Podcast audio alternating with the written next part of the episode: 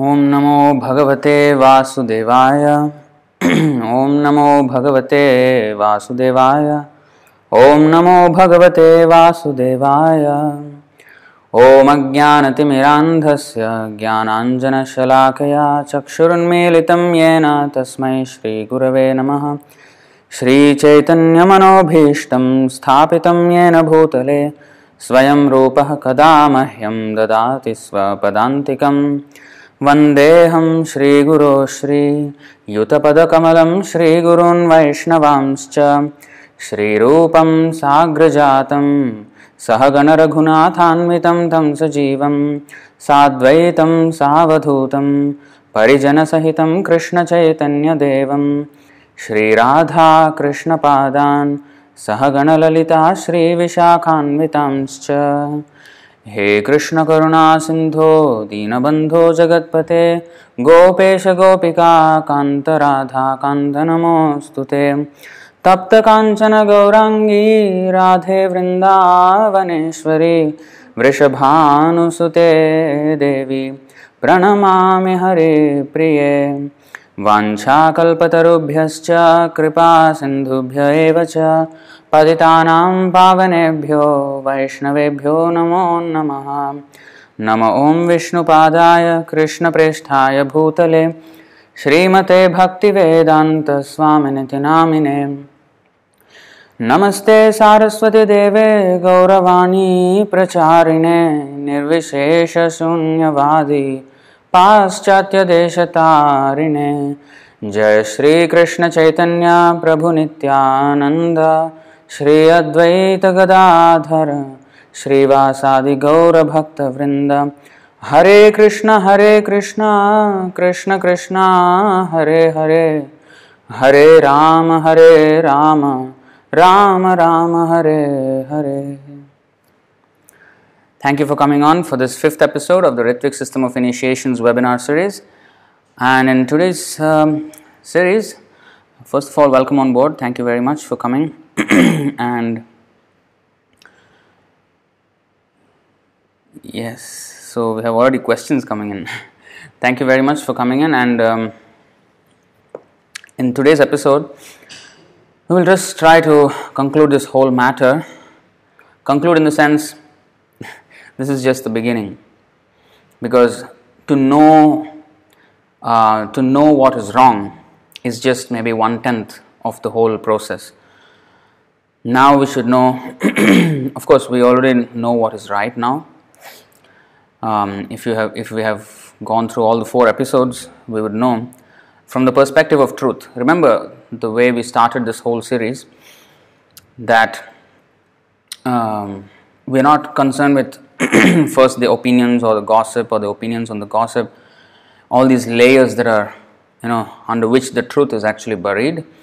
And now that we have actually addressed the truth, digging out all the layers of opinions to know what actually is the truth, what ha- happened actually, and what is happening, now we can have the proper opinion because as living entities we are bound to have opinions right? But opinion, like if you remember the Chaitanya Charitamrita, what is not um, correct is to have an opinion different from Krishna or an opinion different from the spiritual master. But an opinion which coincides with Krishna's opinion, uh, that is oneness, that is actual oneness. Advaitam. Advaitam means, of course, the impersonalists say that, um, you know, we, merge with the Supreme Lord. But the um, Vaishnavas, like for example, Ramanujacharya or um, Nimbarkacharya, Vishnu Swami, Madhvacharya, if you see the names of their philosophy, it is, it is Vishishtadvaita, Shuddhadvaita, Kevaladvaita, Dvaitadvaita. So there is still Advaita there. Vishishtadvaita, Vishishta plus Advaita. That means qualitative oneness quantitative difference. Kevaladvaita means simply oneness. That means, again, that is, and so um, Dvaita Advaita, another is Dvaita Advaita. That means um, dualism and oneness. and then um, what is that? Kevala Advaita, Vishishta Advaita, Shuddha Advaita, Shuddha Advaita, pure oneness.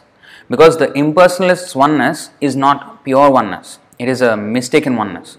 So, the pure, real oneness is that we are, our desires should be one with the Lord. Like Krishna says, Sarvadharman Parityajya, you, uh, and Mamekam Sharanam Braja, Give up everything, all kinds of duties, and surrender unto me. So, that is Krishna's recommendation. And if a devotee repeats that, that you know surrender i mean give up everything and just surrender unto krishna so then that is oneness. Because his message the devotee's message and krishna's message are one and the same. And similarly the spiritual master's opinion if we see you see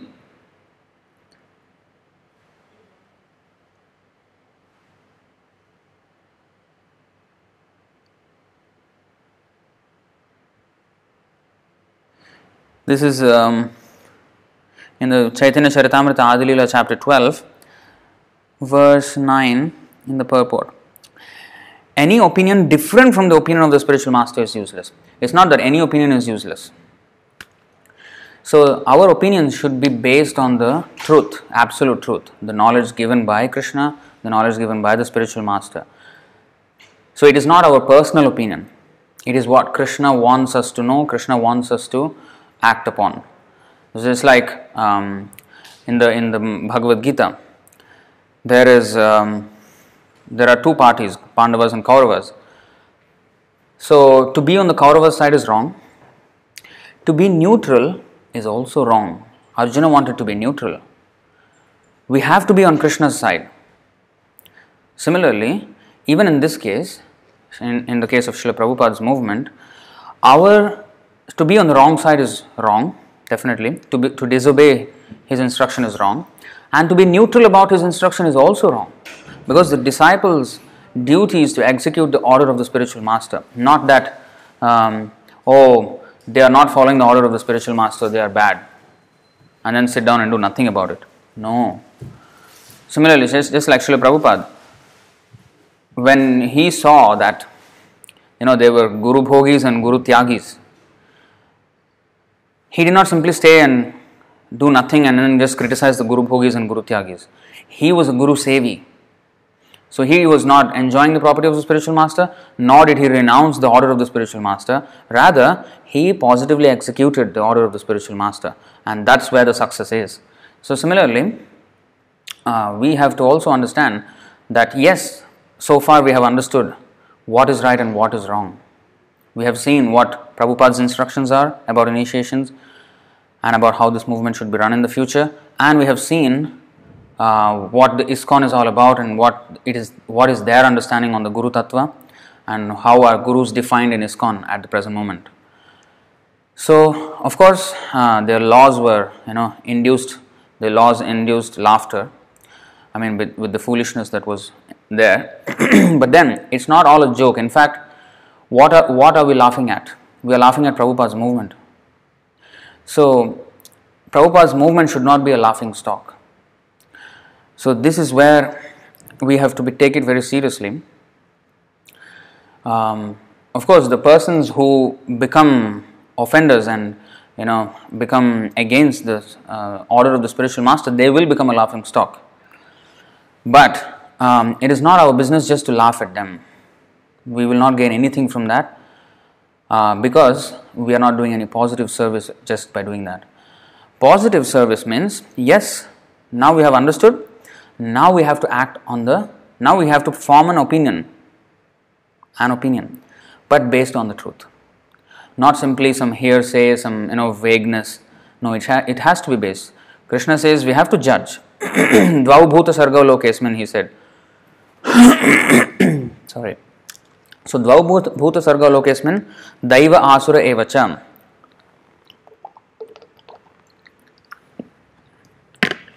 विष्णुभक्त स्मृत दैव, आसुरस्त विपर्य so there are two kind of people in the world one are the godly one are the demoniac and those who are Vishnu भक्तज Krishna भक्तज they are दैव godly and those who against him they are demoniac so there is judgement involve here right. So, Prabhupada said this is a test tube. Um, we, we will see whether you are, are you a devotee of Krishna? No, then you are a rascal. In one lecture, he, he was telling like this. So, it's not about being non-judgmental. No, that if you cannot judge, that means you don't know what is the truth. What is it's just like a court. The judge is paid so much. Why? Because he has to judge. He has to study both sides. Ubhayorapidrishtontas.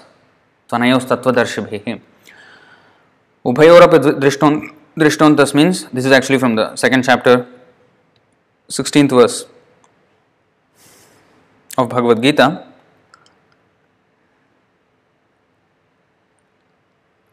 you see ubhayor api drishtontas ubhayor means both both opinions both sides we have to see study everything and then see okay what is actually the truth so those who are seers of the truth have concluded that of the non-existent, the material body, there is no endurance, and of the eternal, the soul, there is no change. This they have concluded by studying the nature of both. So it is not that they only studied one side of it. No. They studied both. So that's what we have done in this series.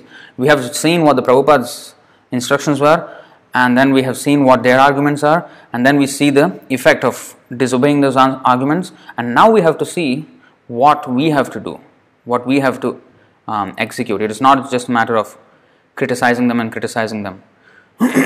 because if we are just um, involved in such criticism and without doing any positive work, that will not do any good. In fact, by meditating on their faults, we ourselves will imbibe those faults. As we sangat sanjayate kamaha, according to our association, we develop our qualities.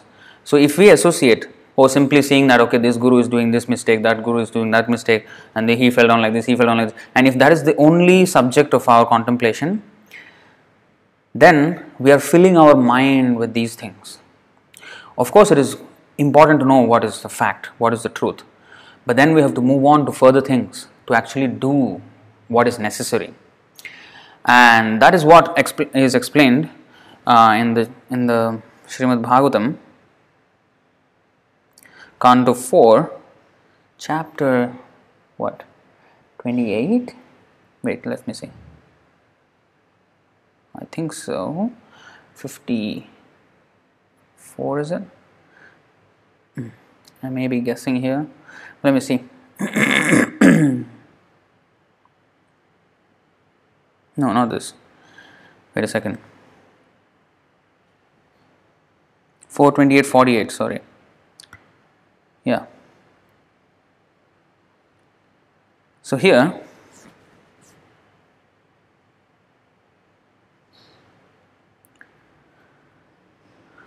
the Acharya,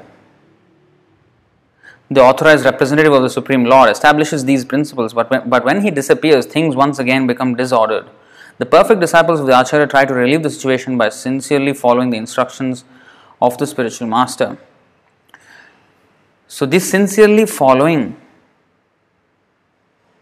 the instructions of the spiritual master is the real deal, is, is the place where the real thing happens. uh, it is not about you know um, just knowing what is correct and what is wrong. So now, Guru Sevi, just like Srila Prabhupada has carried out the order of his spiritual master, now we have to carry out our order, and that's where the majority of the work is there.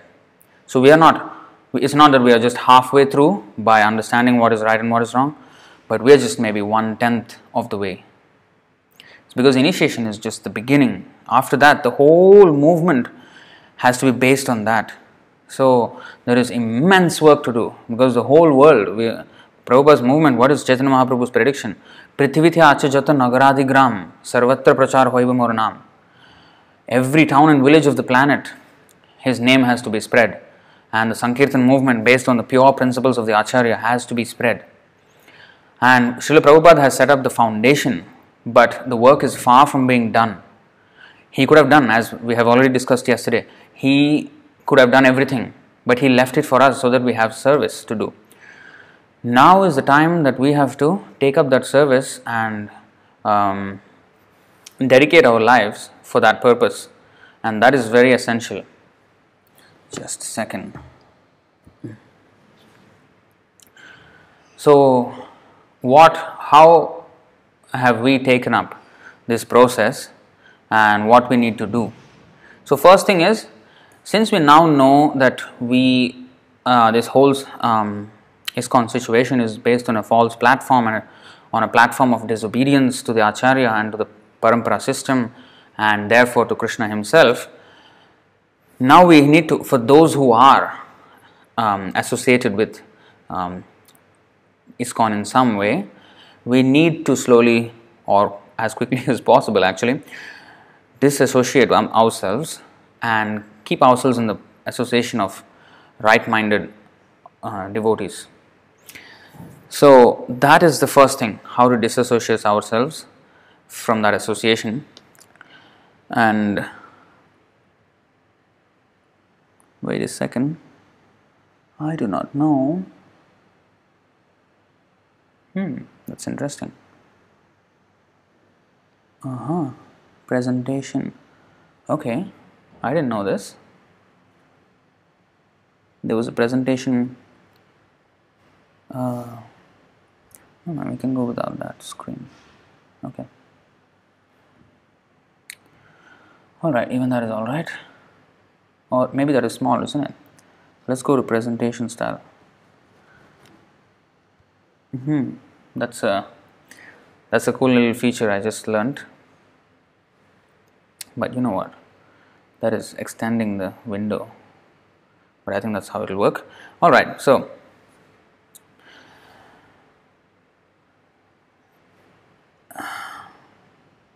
chapter 3 Sastric study of deviation. Actually, we kind of done this, so we will not repeat the things that we've already done, but we will see those things.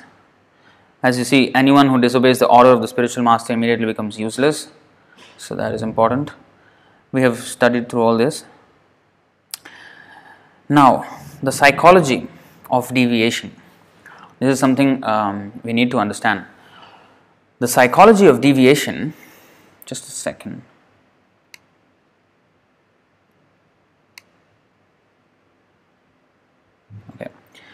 I hope you can see that. Just let me know in the comments if you can easily see that text on the side.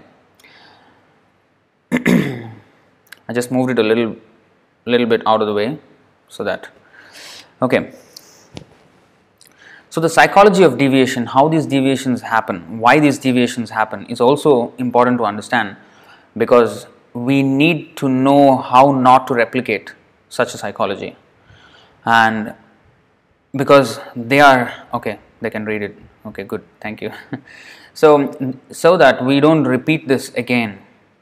Srila Prabhupada said that let us not mistake uh, repeat the mistake of that happened in um, Gaudiya Mutt and but the same thing happened. Why?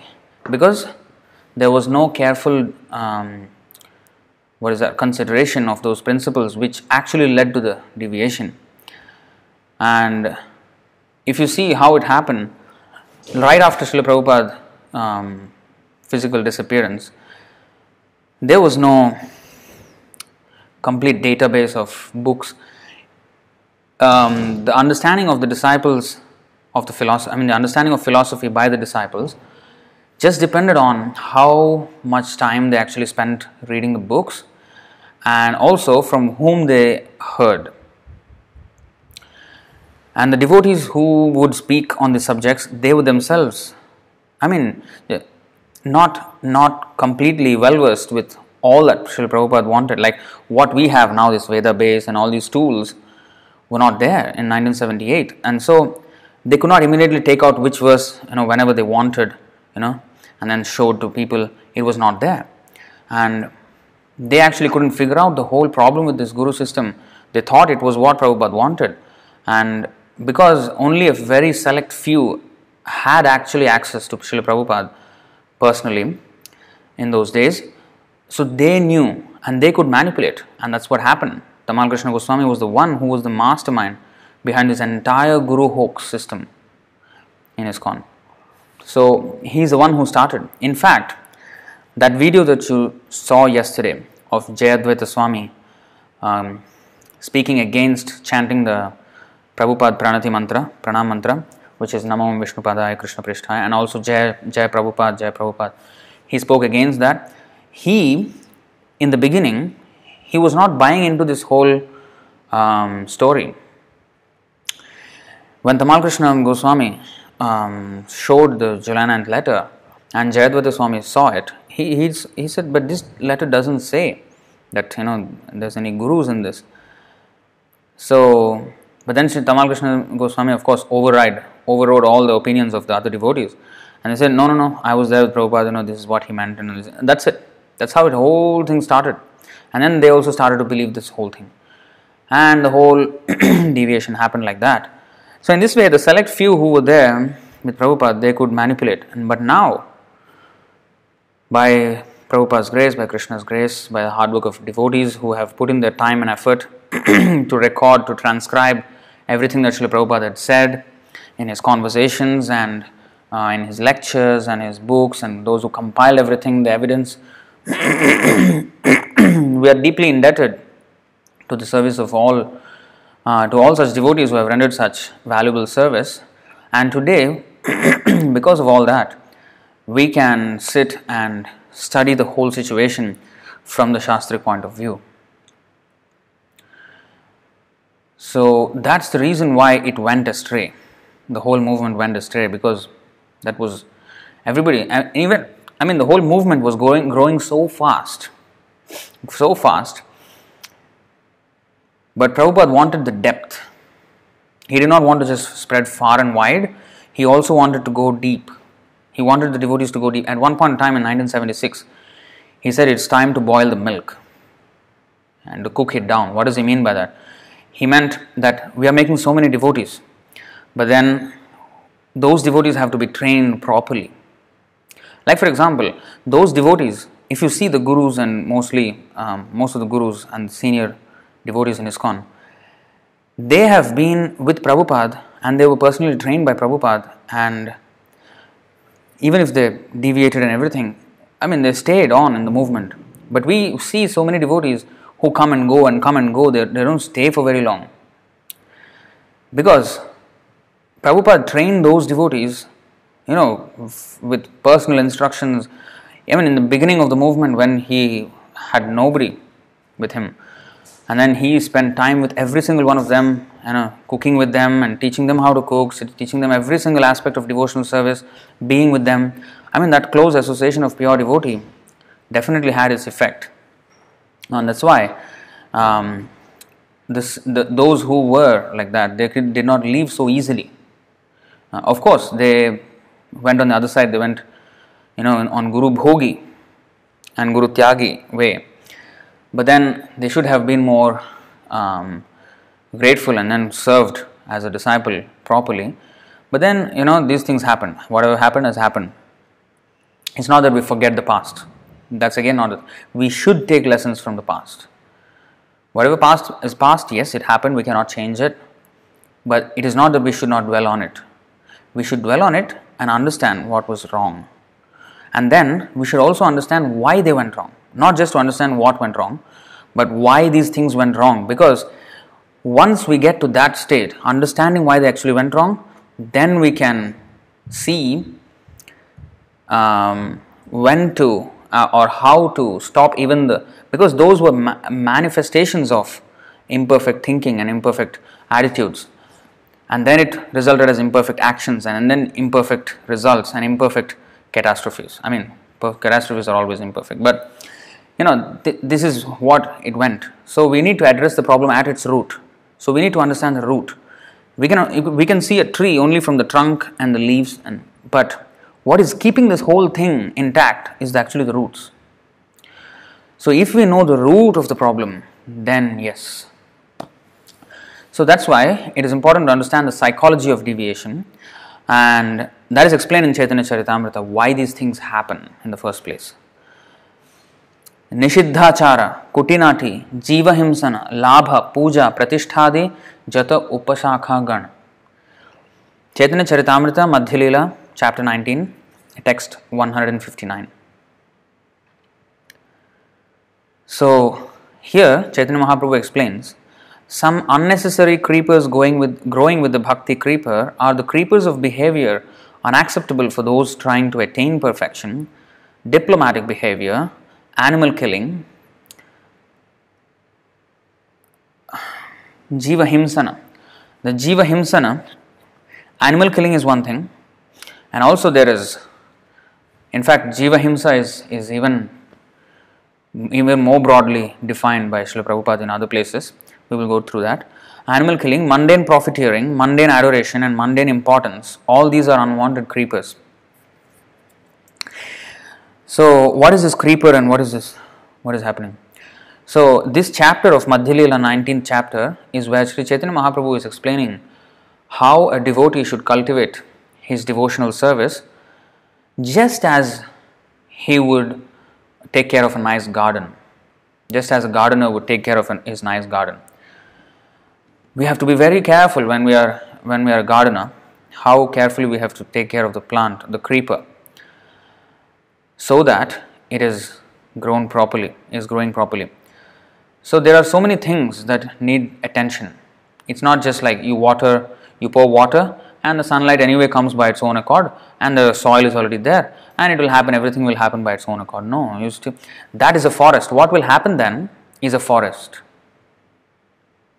What is the difference between agriculture or gardening compared to a forest? A forest, there is no rules. Anything can grow, whatever, like the, the what is that? Survival of the fittest. That is what goes on in the forest. No matter what is right and what is wrong, whoever is more powerful, he will win. That's it. That's forest. But if you are talking about gardening or agriculture, then first of all, there is an aim. There is an aim. Like a farmer, he wants to grow, suppose, tomatoes, let's say. So, for tomatoes, there is a particular atmospheric condition that is needed, that much amount of water, that much amount of um, whatever manure, and sunlight and soil and whatever. And what are the insects or the pests that would probably harm that plant? And what are the weeds that might grow along with the tomato plant? And what might jeopardize that aim? So there is a particular aim when it comes to gardening or um, agriculture that's why it's called agriculture when we speak about culture there has to be an aim Without aim, there is no culture. It's not culture, it's forest. It's just wild. That's why it is called wild. why we call it wild? Because everything just grows wild. I mean, there is no there's no rules. Just whoever power is just a power struggle, and whoever is more powerful, he will just just like a lion. He would just he's called the king of the forest because he's just the most powerful. It's not that he is the most morally upright or something like that. It is just because he is most powerful. And that's pretty much the situation in Kali Yuga.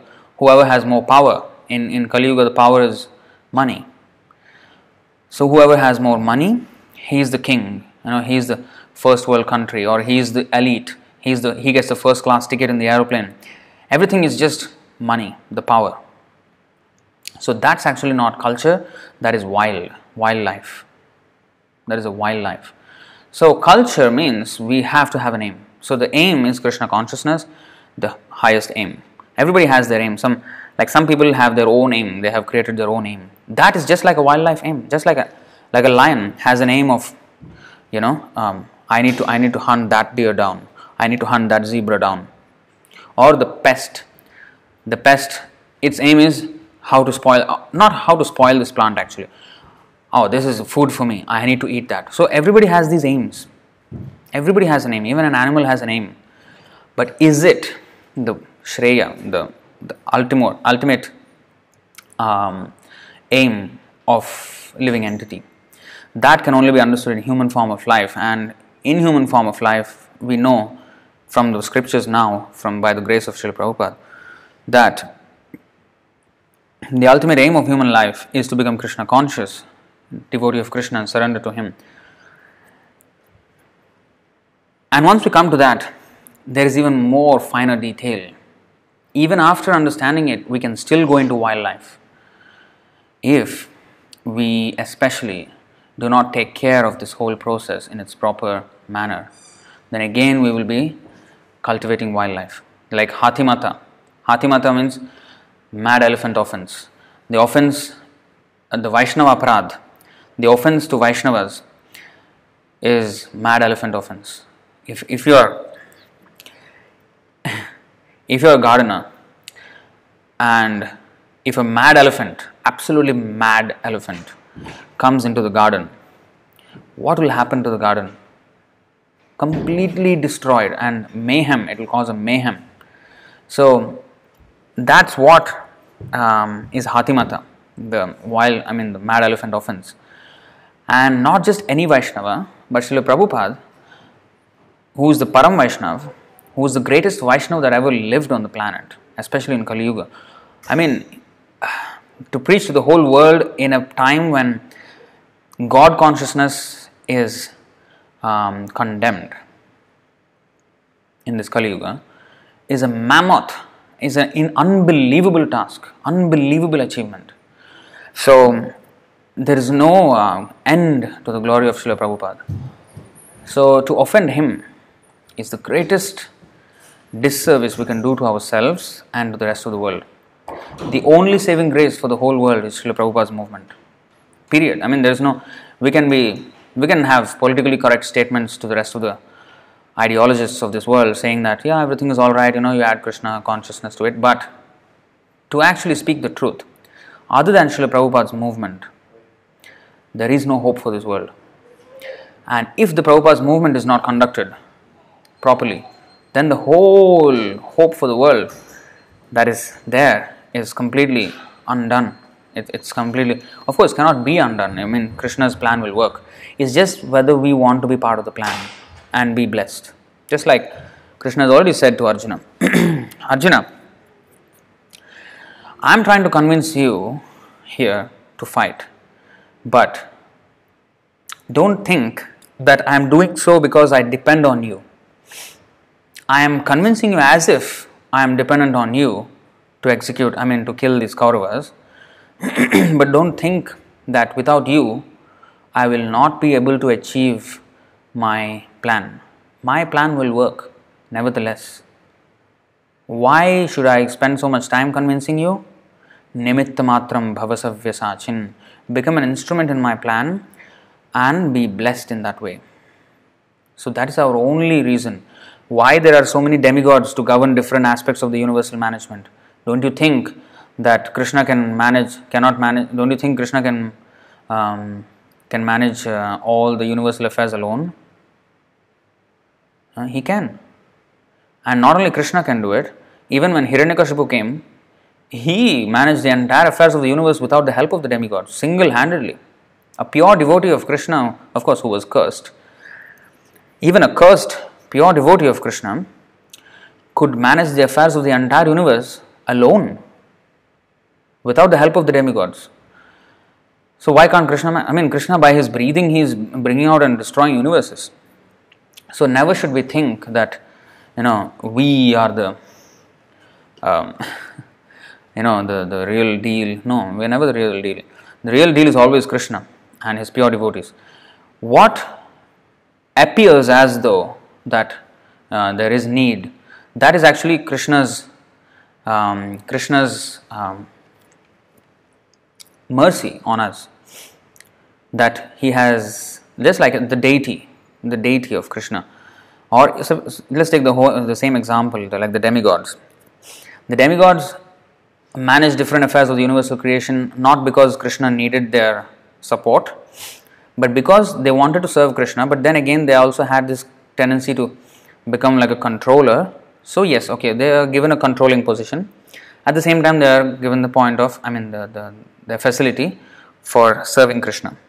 So Krishna gave them the chance to serve him, just like um, Devaki Vasudev. They prayed in their previous life to Krishna that we want you as our son. We want a son like you. Um, Lord Vishnu, I mean, they, they did their austerities for 12,000 years. And Krishna actually said that, all right, there is no son like me, there is no one like me, so I will myself become your son. So, in that way, for three lives, you know, uh, he became their son, and Vasudeva and Devaki is one of those lives. So, because they wanted to serve him as parents, he accepted, all right. Not that he needed them, he doesn't need anybody, he's Swarat. So, that's, that is something we have to always understand. And um, it is for our own benefit that Krishna has come, it is for our own benefit that Srila Prabhupada has come, and it is for our own benefit that we serve Srila Prabhupada um, to the furthest extent possible. And that's basic gratefulness, even. Our this life we have to give for the service of Srila Prabhupada. And so, coming back to the point of this Nishiddhachara, is Upashakha. So, this garden of uh, the Bhakti Lata, the creeper of devotional service. So, this culture, we have we need to the aim is to keep that creeper growing and growing and flourishing. That is the whole aim of this gardener, who we all have to be. We all are gardeners of our own creepers of devotion. So, we need to take care that the pests don't come. We need to take care that the weeds don't overpower. We need to take care of all the conditions so that the creeper of devotional service is not hampered. The growth of that creeper is not hampered. So, this chapter of the 19th chapter of Madhya is such an instructive chapter for Sri Chaitanya Mahaprabhu, where, wherein he uh, very nicely describes this whole creeper and how we should take care of it. And as he is, the watering of the creeper is the hearing and chanting of about Krishna. If we don't do that, we are drying it up. Actually, that's a fact. When we don't hear, when we don't read Prabhupada's books, when we don't keep association with devotees, you know what will happen is we are drying up even though we may do service, other services. But because our mind is dwelling on other things, because as long as it doesn't dwell on Krishna, it will dwell on other things. And other things means Maya. There are only two things Krishna and Maya. Krishna Surya Sama, Maya Andhakar. Jahan Krishna, Tahan Nahi Maya Radhikar. So, Krishna is like the sun, Maya is like the darkness. The darkness is just the shadow, and it's just right following every single thing. If we face the sun, we face light. We face the other side, we face darkness, the shadow. So, um, there are only two things. So, we have to be very careful not to think of any other thing. So, we need to constantly hear about Krishna, constantly hear about Krishna, so that just like advertising, the more you hear about something, the more you think it is true. That's actually how things are propagated in this world. It is not about logic, many things, if you see, if you actually study, there has been no logic in acceptance of those things. Like, for example, who is our father? We, we talk about logic and stuff, but when it comes to actually accepting the way we accept, if we do study how we accept, in fact, it is also a marketing study. I mean, not marketing study, it's a study which we need to know in order to know marketing. You know, even in marketing and advertising, it is said that people buy not because of logic, they buy because of their emotional uh, interest in that, and then they justify their decision using logic. Even if it is a plane, even if it's such big, big things, it actually goes on emotions. As much as we would like it to do, like to do it on the platform of logic, we in, inherently don't do it on the platform. So, why I'm telling this? Because the truth is very logical. I mean, it's, it's very, it's just there. I mean, the truth and falsity both are there. But why people accept a falsity?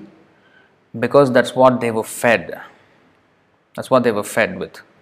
So, if you repeat a lie a hundred times, people will believe it as true because that's that's the only thing they have been hearing.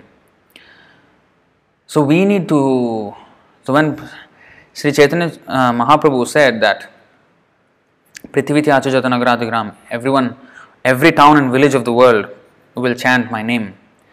When he said that, to come to that platform, that means it has to become a household word. Like when it was, when Srila Prabhupada was around. The Hare Krishnas were unstoppable I mean, everywhere they were.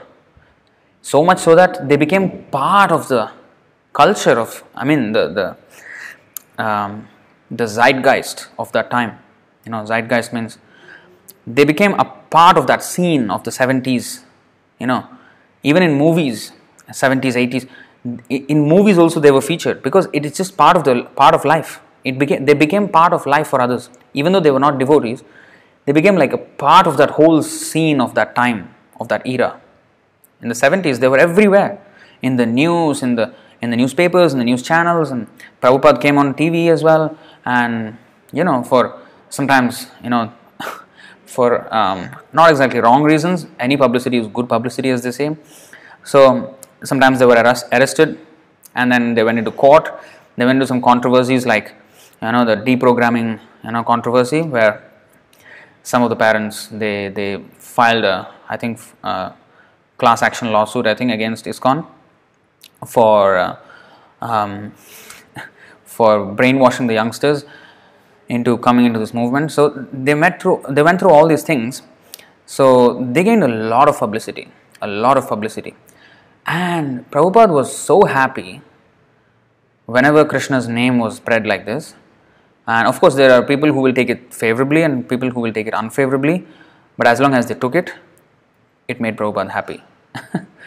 like once he said, um, uh, Prabhupada, the neighbors are complaining that, you know, because our temple is here, um, the chanting that we do, you know, they, they, they are disturbed by the, the sound, you know, so much noise of the chanting, and they complain to the authorities. Oh, oh, that means our movement is successful, Prabhupada said, because they heard it. If they complained about it, means they heard it, and that's what we, we want. They need to hear it because that Hare Krishna going into their ears, that is success. So we need to be heard. We are not exactly, of course, we should conduct uh, as intelligently as possible, but then any publicity is good publicity for Krishna consciousness. So we need to um, make ourselves heard. And similarly, we need to hear first. To make ourselves heard, we have to be so strong to fight the influence of Maya and for that, where do we get the strength? Srila Prabhupada said by following the morning program, by being in the mode of goodness. That's why this morning program is such an indispensable uh, thing, and we very much stress it in our ISKM, especially. We cannot do away with the morning program. We, if we just wake up after sunrise and we don't have a Mangalarti, we don't have a you know um, proper chanting, and taking only Krishna Prasadam, if we don't follow these things, there's no way we can become strong. So that was the case in Prabhupada's time. You know, everybody was just you know following everything. Of course, there were there were there were things happening even when Prabhupada was there. Prabhupada was managing everything, but then the faith that they had in Prabhupada that moved the movement. It was not that they were very sastrically, scripturally very sound in their understanding. No, they were not. Prabhupada just trained them up for a few months and then sent them out. And they opened temples and they opened. How did they do it? By unflinching faith in Srila Prabhupada. That's what we need to get to. But of course, because, and it is not that we should do it without knowledge. We should do it. That's why Prabhupada so much stressed. Read my books. Read my books. I'm I'm taking so much pain and trouble. Of course, for him it is not pain and trouble. It is ecstasy for him to translate books.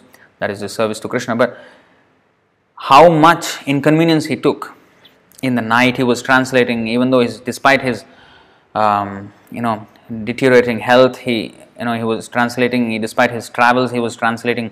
And mind you he was 70 plus. You know how much energy you will have in your body when you're 70 plus. But he was more energetic than his his 20 plus devotees 20 plus year olds devotees. He was thrice their age.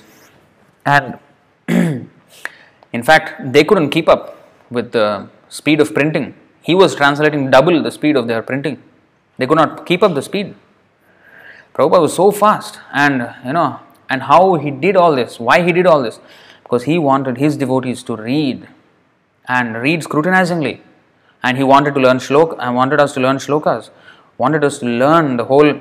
I have, we have, I, I don't know if you have joined us in our shloka learning course just prior to this Ritvik uh, series. In that, we have presented so many of Srila Prabhupada's quotations and how, how he wanted us to learn everything, shlokas, and you know, get ourselves very in depth with the philosophy Apart from our, it's not that only philosophy and then we don't do anything else. We should do everything else. But then we have to also dive down deep into our philosophy. So he wanted us our our movement to go deep as well, not just not just far and wide and then shallow. We have to go deep and far and wide. So otherwise we will not be able to sustain it. Boil the milk, Prabhupada said 1976. Boil the milk. Make now train the devotees. In fact, at one point he said, stop the preaching. Train the devotees. Because the devotees were not becoming solid. The training is not solid for the devotees. Therefore, this is one of our attempts at ISKM that we want to make it solid. That's, that's the exact reason why we did the whole Strengthening Foundation series, the Nectar of Instruction, which are the base of the, our movement, which are the base of our movement, the foundation of our movement. If we don't do this, if we don't follow all these things properly, we can't grow. We can't grow. We just can't grow on sentiment. Yes, let's do it for Prabhupada. You know, we won't sustain it. We can't sustain it. Because if we don't have a proper sadhana for ourselves personally, and proper cooperation, proper mood between Vaishnavas, we will not be able to sustain it. So that's why this psychology of deviation and the psychology of non deviation we need to understand, and that is this Nishiddhachara, unnecessary creepers that grow along with the bhakti creeper. So Chaitanya Mahaprabhu is giving us the what are the weeds, what are the pests that will come and attack this. Everything, he's giving the entire information of gardening information about the creeper of bhakti. So we just need to know all these things and what can cause harm and what will not and what will help the creeper to grow. So when we have all the information, we can be very, very careful. We can strategize very carefully. So a farmer is as much a strategist or a gardener is as much a strategist as a, as a uh, commander in chief of an army. So he need to strategize what are the enemies and how we can grow our this thing, everything. So that is culture. That is culture. That is our Krishna conscious culture. So to grow the bhakti creeper. So now Nisiddhachara, the behavior unacceptable for those trying to attain perfection. That means breaking the four principles and offending Vaishnavas. The ten offenses that we read every day in the morning and other offenses. All these are explained in the nectar of devotion. So these have to be understood in depth. Uh, so all these things we need to. So all the things that we need to avoid doing, our behavior wise. Most of the problem is, is with us. It's not just anywhere else. It's with us. And then nishiddha. And if we have these faults, even though we may know the truth, we will still become offensive. Even though now we know the truth of, about initiations and all that, still we can become offensive. Still we can go astray. Because if we offend Vaishnavas, if we offend those who are trying to pre- preach, and if we don't follow those things properly, the rules and regulations, we can't be part of this, this Krishna's army or Prabhupada's army. Mm. So Nishiddhachara, Kutinati. Kutinati means diplomatic behavior. You know, like duplicity, like um, uh, what what I would say is um, behaving in one way but thinking in another way like you know and then um, in front just be nice but in the behind just try to backstab. So these kind of duplicitous behavior cheating behavior is not uh, will not help us. Kutinati diplomatic behavior animal killing jiva himsana. Jiva himsana violence. Actually himsa means violence. Himsana means violence. So, killing animals is of course violence, but also Srila Prabhupada gave us even wider explanations of what is Jiva Himsa by, from the Acharyas. Not preaching Krishna consciousness is actually Jiva Himsa. Violence means to let somebody suffer. And if somebody is suffering, not going to help him, that is also violence. And we have to understand that all sufferings in this world are only due to lack of Krishna consciousness. So, if we don't preach Krishna consciousness, we are committing violence because we are letting the people suffer. Now, if we preach Krishna consciousness, if somebody is um, not so happy with us preaching, that is still all right. At least we preached, we tried our best to help. So that's all right.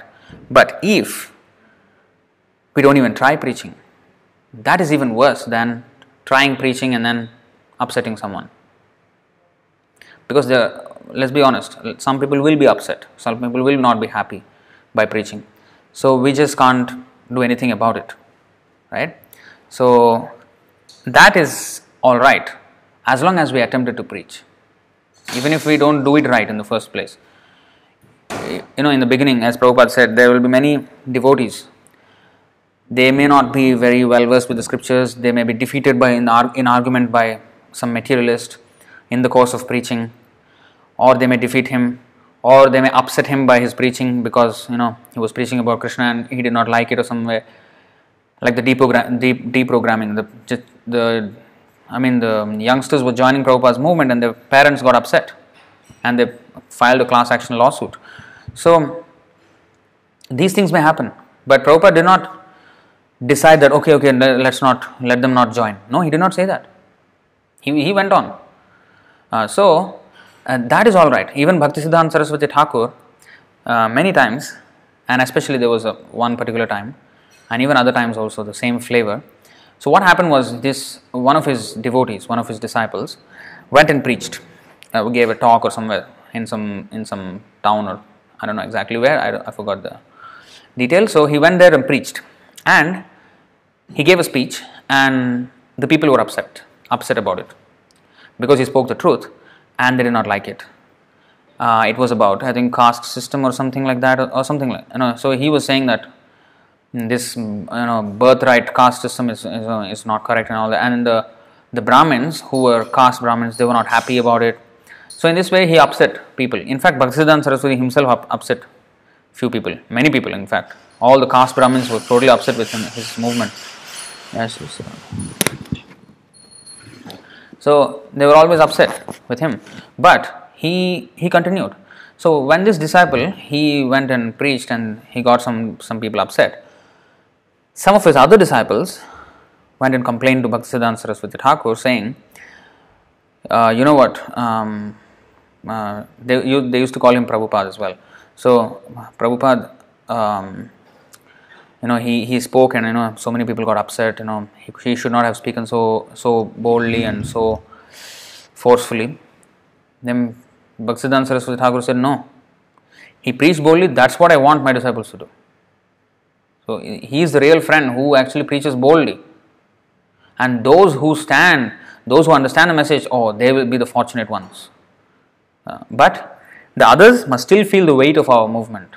Of course, it doesn't mean that we go and you know completely be jerks and you know just uh, you know do everything recklessly. But at the same time, we should not compromise with the truth. We should not compromise the truth, the presentation of the truth. So that much we have to be firm. Um, so we need to preach like that. And if we don't, we are actually doing a disservice by not letting the truth out.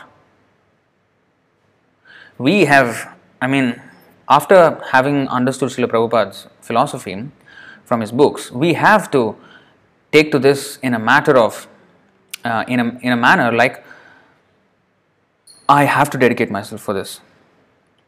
So we have been saved, and it is our solemn duty to spread this message to others. That is Chaitanya Mahaprabhu's instruction, that is Srila Prabhupada's instruction. So distribution of his books and you know sharing of the philosophy. This is all very very important. And if we don't do it, that is Jiva Himsana. If we don't preach, that is actually Jiva Himsana. So animal killing and even not preaching mundane profiteering, just you know, doing some kind of um, business, you know, just like without any any spiritual life at all. Of course, householders still have to engage in some some kind of occupation. Yes, understandable, but just accepting that as the aim of life and not. That's why in the nectar of instruction we have read, atyahara, collection more funds than necessary is is um, it's an unnecessary creeper. It can ruin our spiritual life. Hmm. In fact, Prabhupada's, Prabhupada wanted that in his household life, when he was in his household life, he was thinking that he would earn a lot of money by his business, by his pharmaceutical business, and he would use that money to construct temples and you know distribute books because uh, Bhaktisiddhanta Saraswati Thakur's ma- instruction to him was if you ever get money, print books. That's, that's, that was the instruction of Bhaktisiddhanta Saraswati Thakur. So um, he was thinking like this that I will get a lot of money with this business and then I will, you know, print books and you know I will you know preach and all these things. So in that way he was thinking. But then Krishna did not want that to happen somehow. So his business he lost money and everything. He was cheated by his manager and then Krishna took it as his blessing and then just surrendered and then went on. And then Krishna gave him so much. Of course, it was not that Prabhupada was accumulating more funds than necessary. No, it is Prabhupada wanted to do it for preaching. So as long as we do it for preaching, it's all right, you know. But just getting entangled in this whole mundane profiteering will our our whole um, spiritual life will go down. We cannot compromise with our standards, with our waking up for Mangalarti and all these things. These have to be non-negotiable things in our spiritual life. Non, nothing, nothing is more important than this, and that's how we should treat it. So that is first thing. Even if you are in the house, not only just this is not for temple devotees only. Even if somebody is in you know in the in your own houses, everybody needs to follow this in their own houses every day. It's not just once a week affair. No, every day we have to do this. Then only we will get the strength to do everything else. So, jiva himsana labha. Labha means to what is that? Mundane. Oh, this is mundane profiteering. Yeah, you know, mundane profiteering and puja, mundane adoration to get worship. You know, that's what these gurus they want worship. They are into- now they are intoxicated with all this, with all that worship and all this. Now, if you suddenly say you don't be gurus, huh? now I will not have my Guru Dakshin, I will not have my worship, my Vyasapuja, everything, and all this, uh, everything is gone. So that that thing is very hard. That's why when there was in 1998, there were presentations by um, Ritvik devotees. Madhupandit Prabhu, along with Sundagopal Prabhu, you know, Adridharan Prabhu, they were they were going and you know meeting all this uh, ISKCON intelligentsia, the whole the whole uh, management of ISKCON, and they were having conferences and they were explaining the whole matter. And they did not have serious replies to these things because it was just the truth. They tried their best, some people, some of them tried to argue, but you know, there was nothing, no substantial argument from their side. And even after all that, they they considered it as you know a, a deviation and they did not budge. They did not budge. It's not that they don't know, everybody of them, they know the truth. I mean, they know, the, and seniors especially, they know that there is this Ritvik system and everything, but they choose not to follow because it interferes with their puja, their Vyasa puja, and all these things. They, they, they want the worship, they want the adoration of all the disciples. It's just a disease, it's a very big disease. Even when we come to devotional service, in the beginning, yes, one is humble, but as one grows in devotional service, uh, it can get to the head. Yo, now I want to become. Actually, you know, now you see, this is the thing. We have put this in the. I'm actually showing this from the IS 77. This is actually what you're seeing on the screen is the IS 77. Initiations after 1977 position paper that we have come up with. This is the PDF version of that. You see what is the Tamal Krishna's confession there? I can say this is he did this in 1980 when he was suspended. He was a suspended guru in 1980. He was not allowed to give initiations because he was so overpowering and he was so forceful um, that GBC, you know, they, they they suspended him for one year, and that's when he spoke this. I can definitely say for myself and for which I humbly begged forgiveness from everybody that there was definitely some degree of trying to control. This is the conditioned nature, and I and it came out in the highest position of all. Guru, oh wonderful. Now I am a guru and there is only 11 of us. You see that? How Tamal Krishna was. Of course, he, he admitted his fault there, but then again, when the GBC unsuspended him, when this, uh, oh, this, this man is going to create trouble for us. Oh, he, because once they suspended him, then he started to speak the truth, and you know, the whole guru thing will fall down again. Oh, the guru system might be disbanded. So therefore, they offered him again. All right, all right. You know, we we remove the suspension, and then he went back shamelessly. He went back and started initiating again. This is what happened.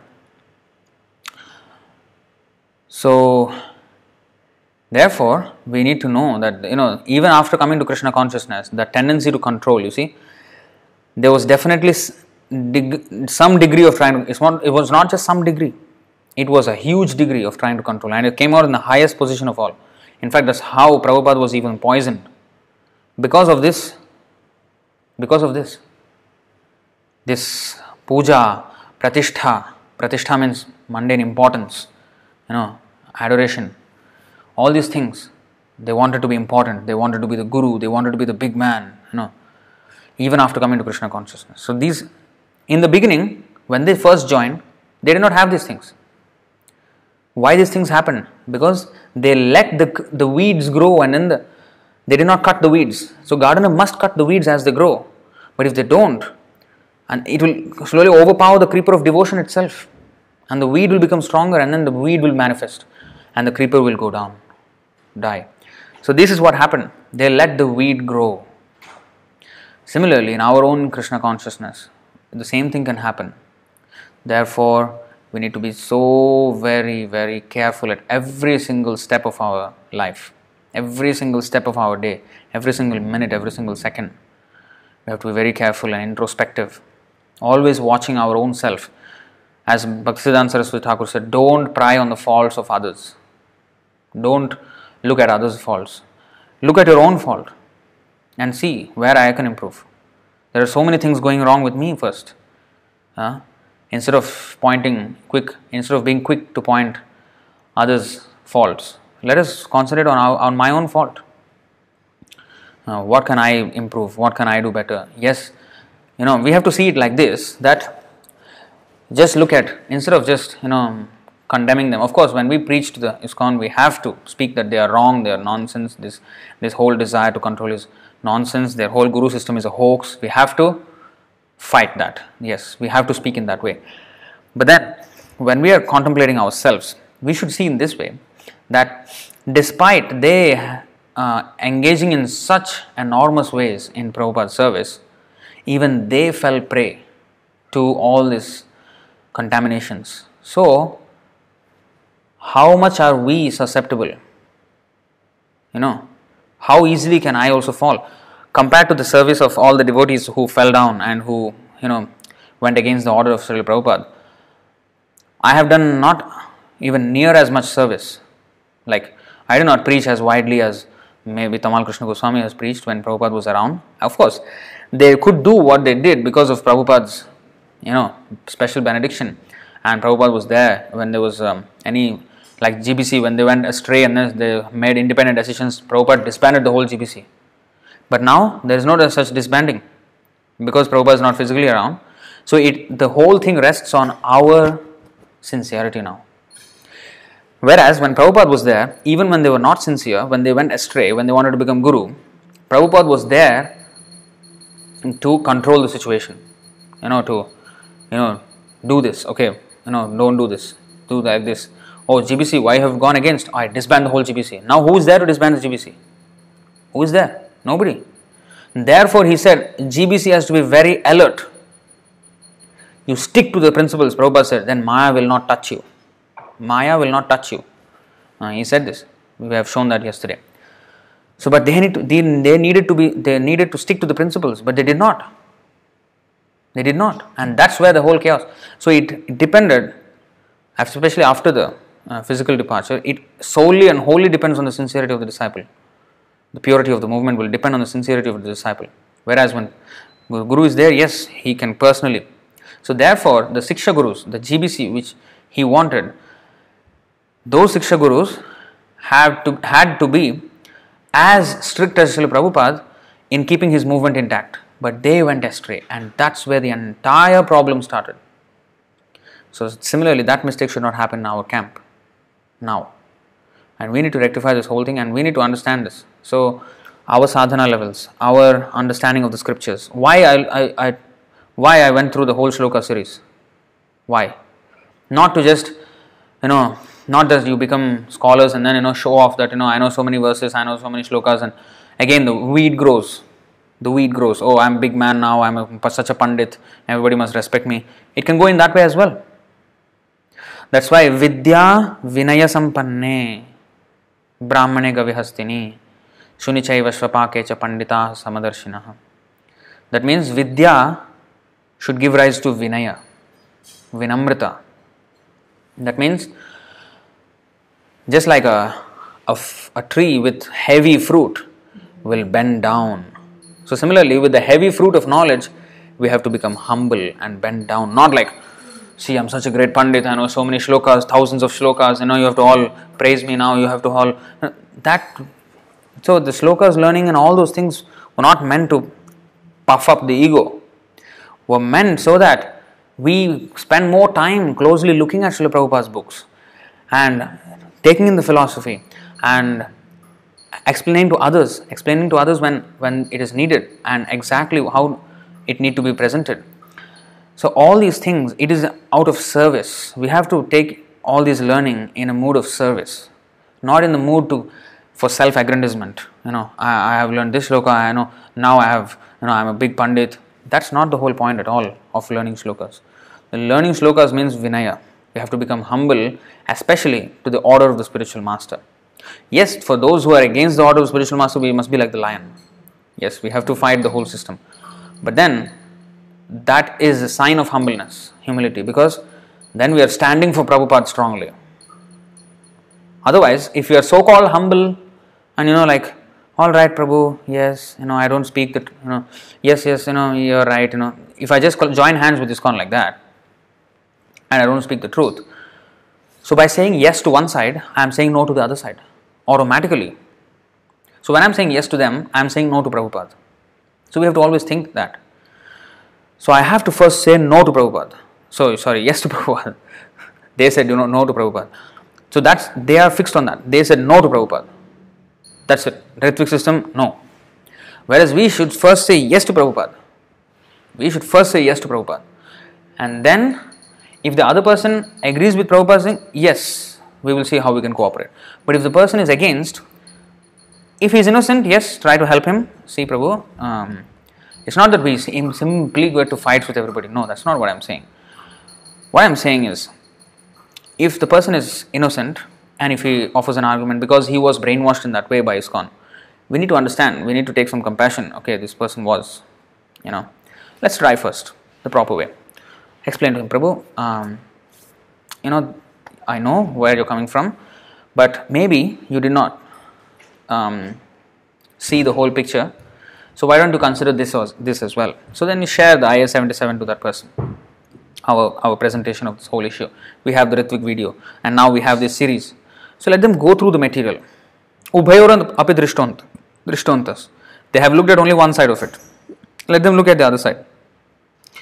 And then they can understand. So we need to give that amount of um, time for them and not just time time is not the real thing the thing is we have to give them the material let them dwell upon it and then see what is the reaction if they change if they want to know more that's fine but if they come with this attitude that you know what you are an offender then just neglect him neglect him so that so we have to understand that we we cannot side just like Bhishma Dev he knew what was right. He knew the Pandavas were always right. He knew the Kauravas were wrong.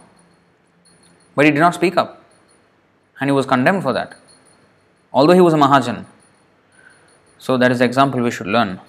So here Tamal Krishna is explaining himself that yes, I had this degree of, of wanting to control. We could see that in the uh, April 22nd, 1977, when he said, I have, I have studied myself and all my god brothers, and none of us are qualified to become Guru. We are all conditioned souls. Maybe one day it might be possible. What is that? Maybe one day it might be possible. How can you say that in front of the Guru like that? Uh, immediately, that's why Prabhupada said, Yes, I want to, I, am waiting for that. I want to say that you become Acharya. I am waiting for that. That means he sent a strong signal to Tamal Krishna Goswami there. Because unless I say like that, don't even think of it. We have to understand this in between the lines. Hmm. Why, when he said, um, maybe one day it might be possible, Prabhupada says, hmm, I am waiting for that. I, I want to say that you next you become next acharya. Uh, I will I want to name, uh, but the training must be complete. Why Prabhupada said that? Because he already knew Tamal Krishna's mentality, wanting to control. And that's in fact, to be very honest, That's the very reason why he became the personal secretary of Srila Prabhupada. Because he was doing some mischief in the America. He said, Oh, all brahmacharis come out of the temple.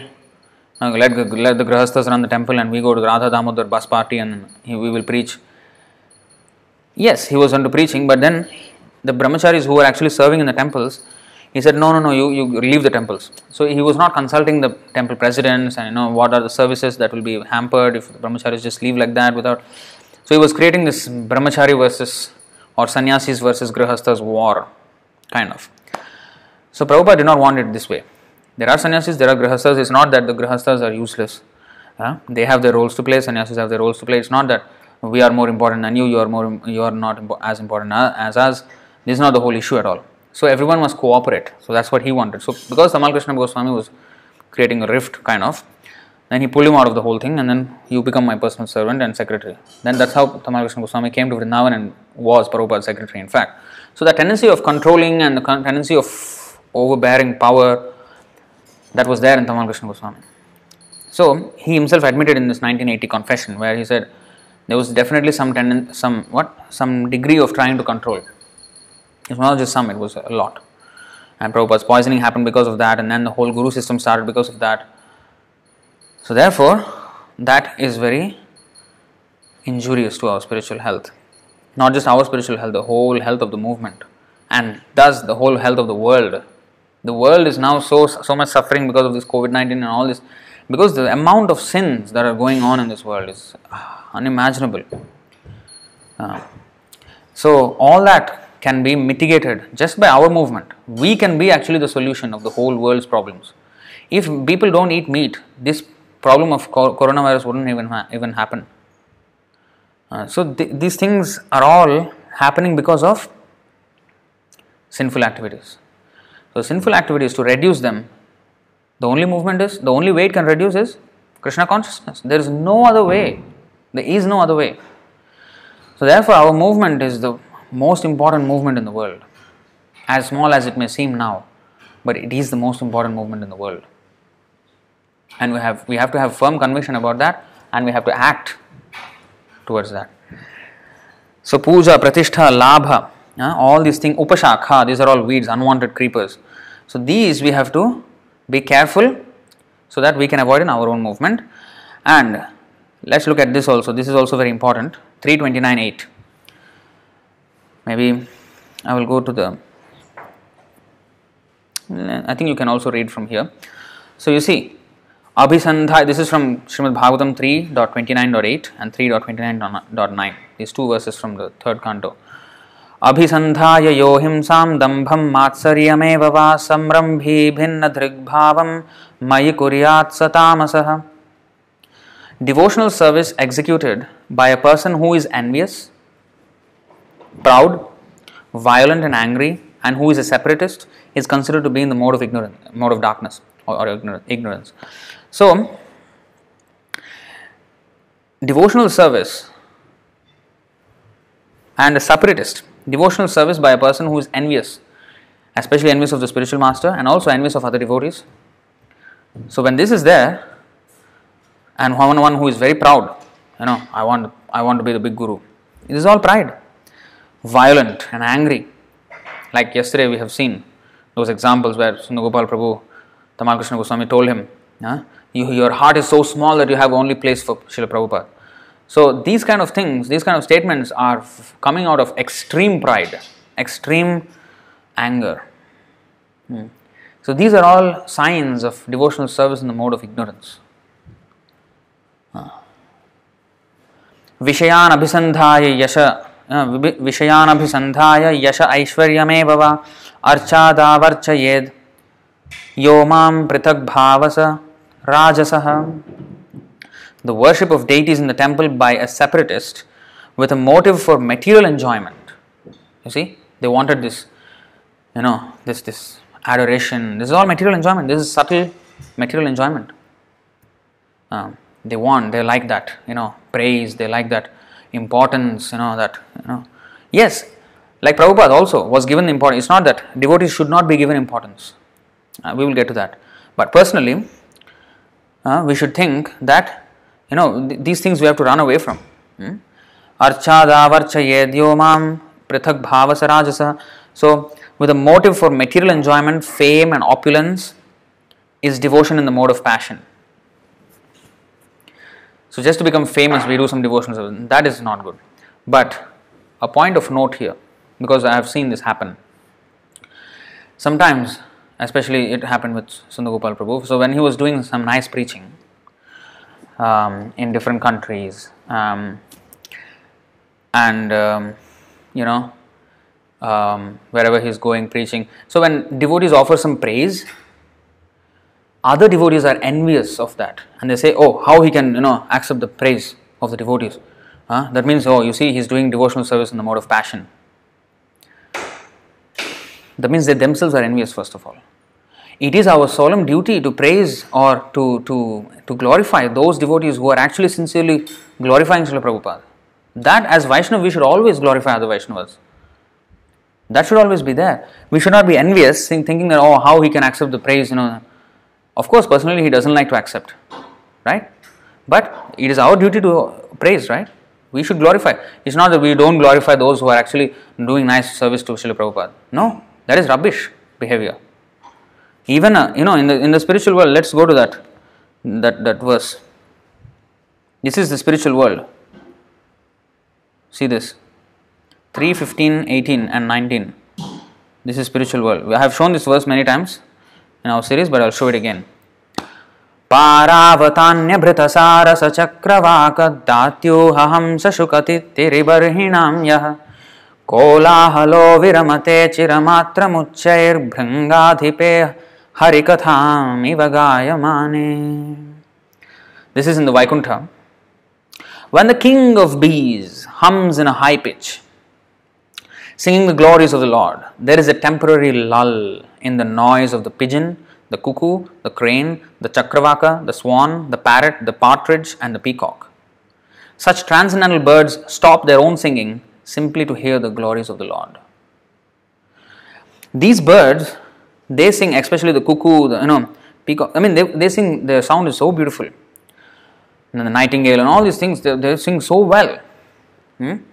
But all these transcendental birds in the spiritual kingdom, when they see the, the bumblebee come here, because the bumblebee's sound is zzz, like that. And come, come, when the birds are chirping so loudly, nobody can hear the bumblebee. But what they did, they they slowed down their voices. I mean, they brought down the volume completely. There was a temporary lull in the noise of the pigeon and all these birds.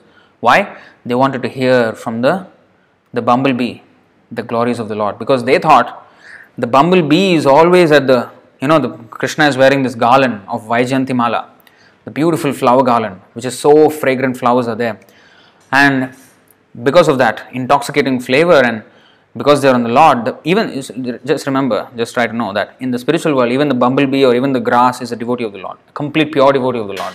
All right? Even the birds and everybody. It's not like here, everybody is in the mode of ignorance. So, there, everybody is a pure devotee. Even the bumblebee, even the birds, even the grass, even the flowers, everybody. All right? So, they knew that this bumblebee is actually so close to Krishna. She's always, uh, this bumblebee is always near the f- lotus feet of Krishna. She's so, I mean, he, he is so near to the to Krishna, and he must have some special information about Krishna's lotus feet. And he is, you know, such a great devotee that he can be so close to Krishna, always. Because all the bumble, if you see the description of uh, in different places in Bhagavatam where Krishna's uh, Krishna was described. So when he had, it is many, many times mentioned that he had this, you know, flower garland and you know, you know, flower, you know, and because of that, so many bees were, you know, bumblebees were around him.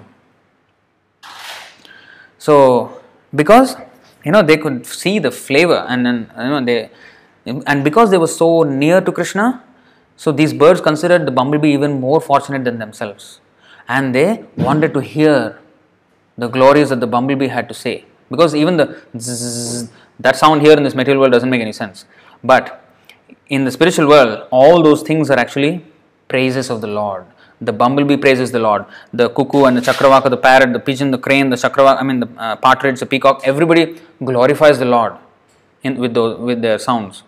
Mm. They are actually meaning, just like it is said that the Garuda bird, when he flaps his wings, In, in here, when you flap the wings, this kind of sound effect comes. But the sound that comes from the you know flapping of Garuda's wings is the Samaveda. The hymns of the Samaveda come out. Similarly, it is said that when Hanuman he is chanting Ram, Ram, Ram, not just from his mouth, but every single pore of his body, Ram, Ram, Ram is emanating. That is how pure devotees are there, fully saturated and overflowing with love of Godhead. So, therefore,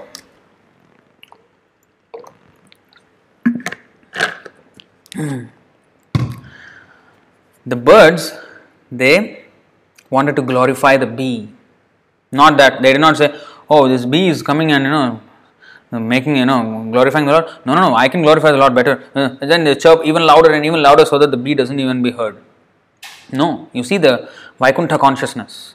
The birds lowered down their voices so that the bee's voice will be, you know, amplified so that everybody can hear about the glories of Krishna's lotus feet from the bee. This is Vaikuntha consciousness. So we should, why I'm showing this, because we should uh, always glorify those who are doing better service to Prabhu, Prabhupada. We should not be envious when somebody offers praise to a Vaishnava, because that is the proper way to glorify a Vaishnava. Next verse. Because we have seen this among so called Ritviks. We have had bad experiences with so called Ritviks because they don't like when somebody preaches and they themselves don't preach and they say Prabhupada, Prabhupada. They don't they do nothing for the movement and they are known as so called senior devotees and they don't like when there is preaching and they, when somebody offers praise to such a preacher oh how he can uh, how can he be praised you know as if you know he's a guru or some nobody said he's guru. None of us think that Sundar Prabhu is a Diksha guru. Yes he's our Shiksha guru. Yes I've, we have learned so much from him. Yes. But he's a sincere servant of Prabhupada. So there has been there have been uh, multi, on multiple occasions in this way.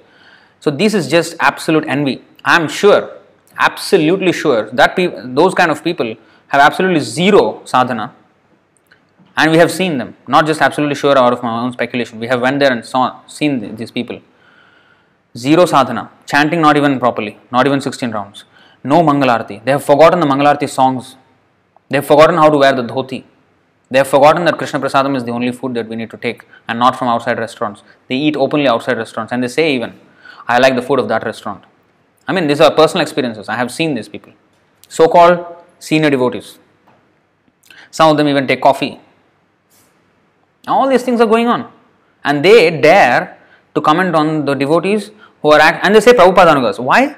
The reason for them saying Prabhupada Anugas is not because of anything else. They can't take any authority. So by saying Prabhupada, they say only, only Prabhupada is my authority and nobody can tell, uh, tell me to do anything. So they want to be like that. Absolute lack of humility. So that's that's not that's not the mood we should be in at all. And if you see the next verse, also similar, beautiful verse. मन्दारकुन्दकुरवोत्पलचम्पकार्ण पुन्नागनागबकुलाम्बुजपारिजाताः गन्धेर्चिते तुलसिकाभरणेन तस्या यस्मिंस्तपः सुमनसो बहुमानयन्ति Although flowering plants like the mandara, kunda, kurabaka, utpala, champaka, arna, punnaga, nagakeshara, bakula, lily, and the parijat are full of transcendental fragrance, they are still conscious of the austerities performed by Tulasi. For Tulasi is given special preference by the Lord who garlands himself with Tulasi leaves. And also Tulasi leaves are at his feet. So all these beautiful flower flowering plants of you know mandara kunda kurabotpala champakarna punnaga naga bakulambuja so all these flowering plants beautiful fragrance. I mean completely intoxicating fragrance they have. But they themselves always are aware of the tulasi's glories. That's why tulasi is called pushpasara. Another name of tulasi is pushpasara. That means the the, the the essence of all flowers is the tulsi, that tulsi flower. So that is, you know, the tulsi leaves even.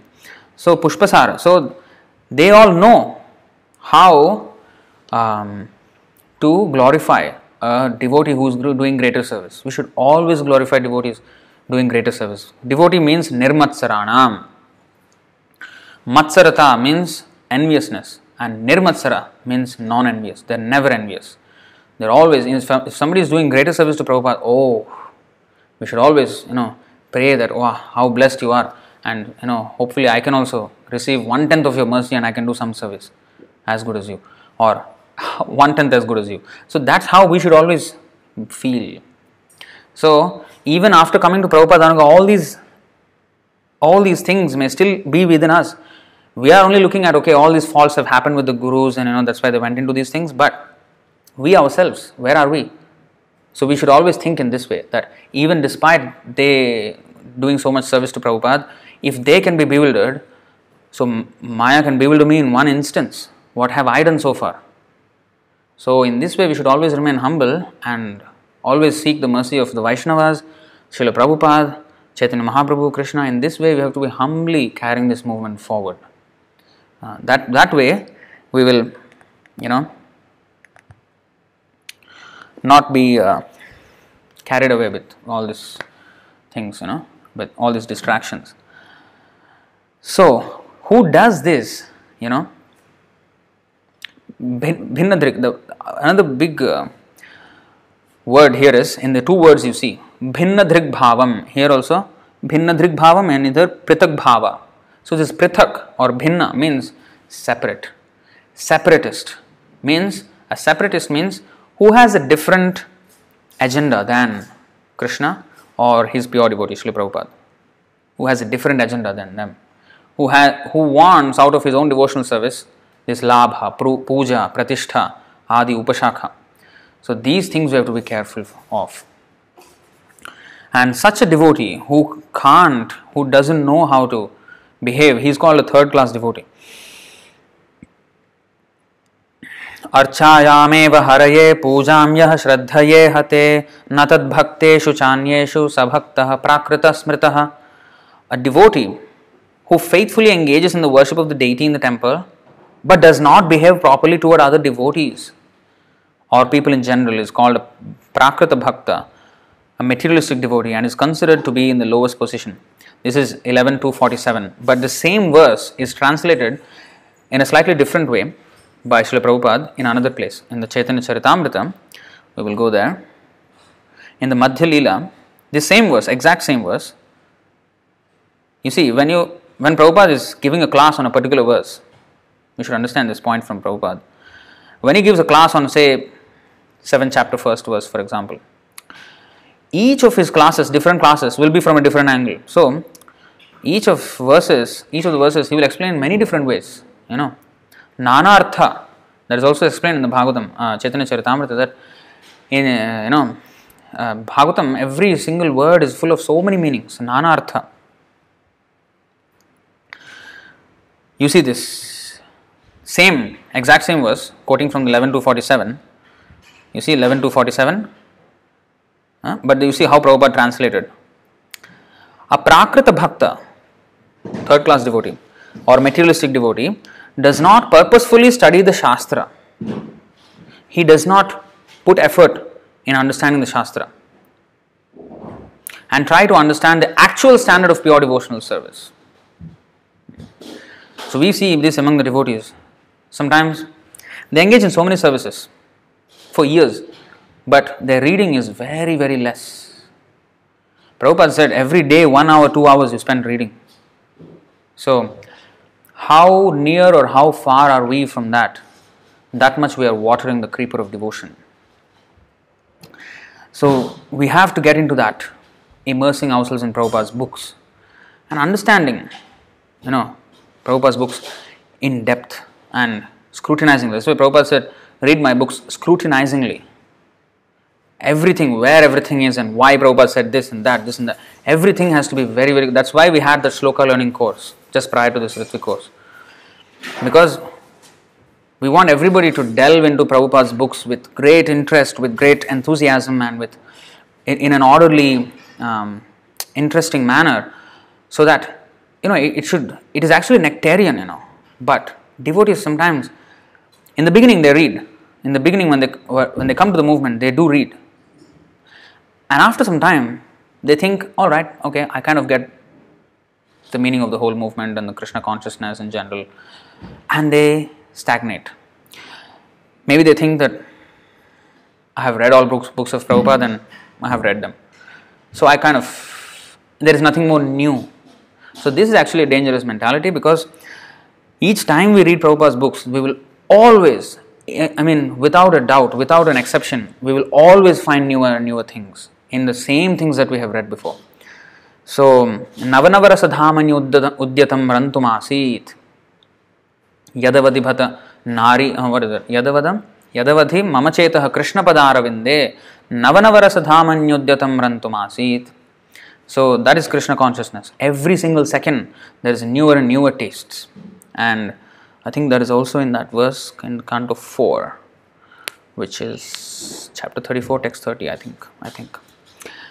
Okay, let's go to this verse first. So, a Prakrita Bhakta or materialistic devotee does not purposefully study the Shastra and try to understand the actual standard of pure devotional service. Consequently, he does not show proper respect to advanced devotees. He may, however, follow the regulative principles learned from his spiritual master or from his family who worships the deity. He is to be considered on the material platform, although he is trying to advance in devotional service. Such a person is a bhakta praya. You know what's praya? Praya means almost.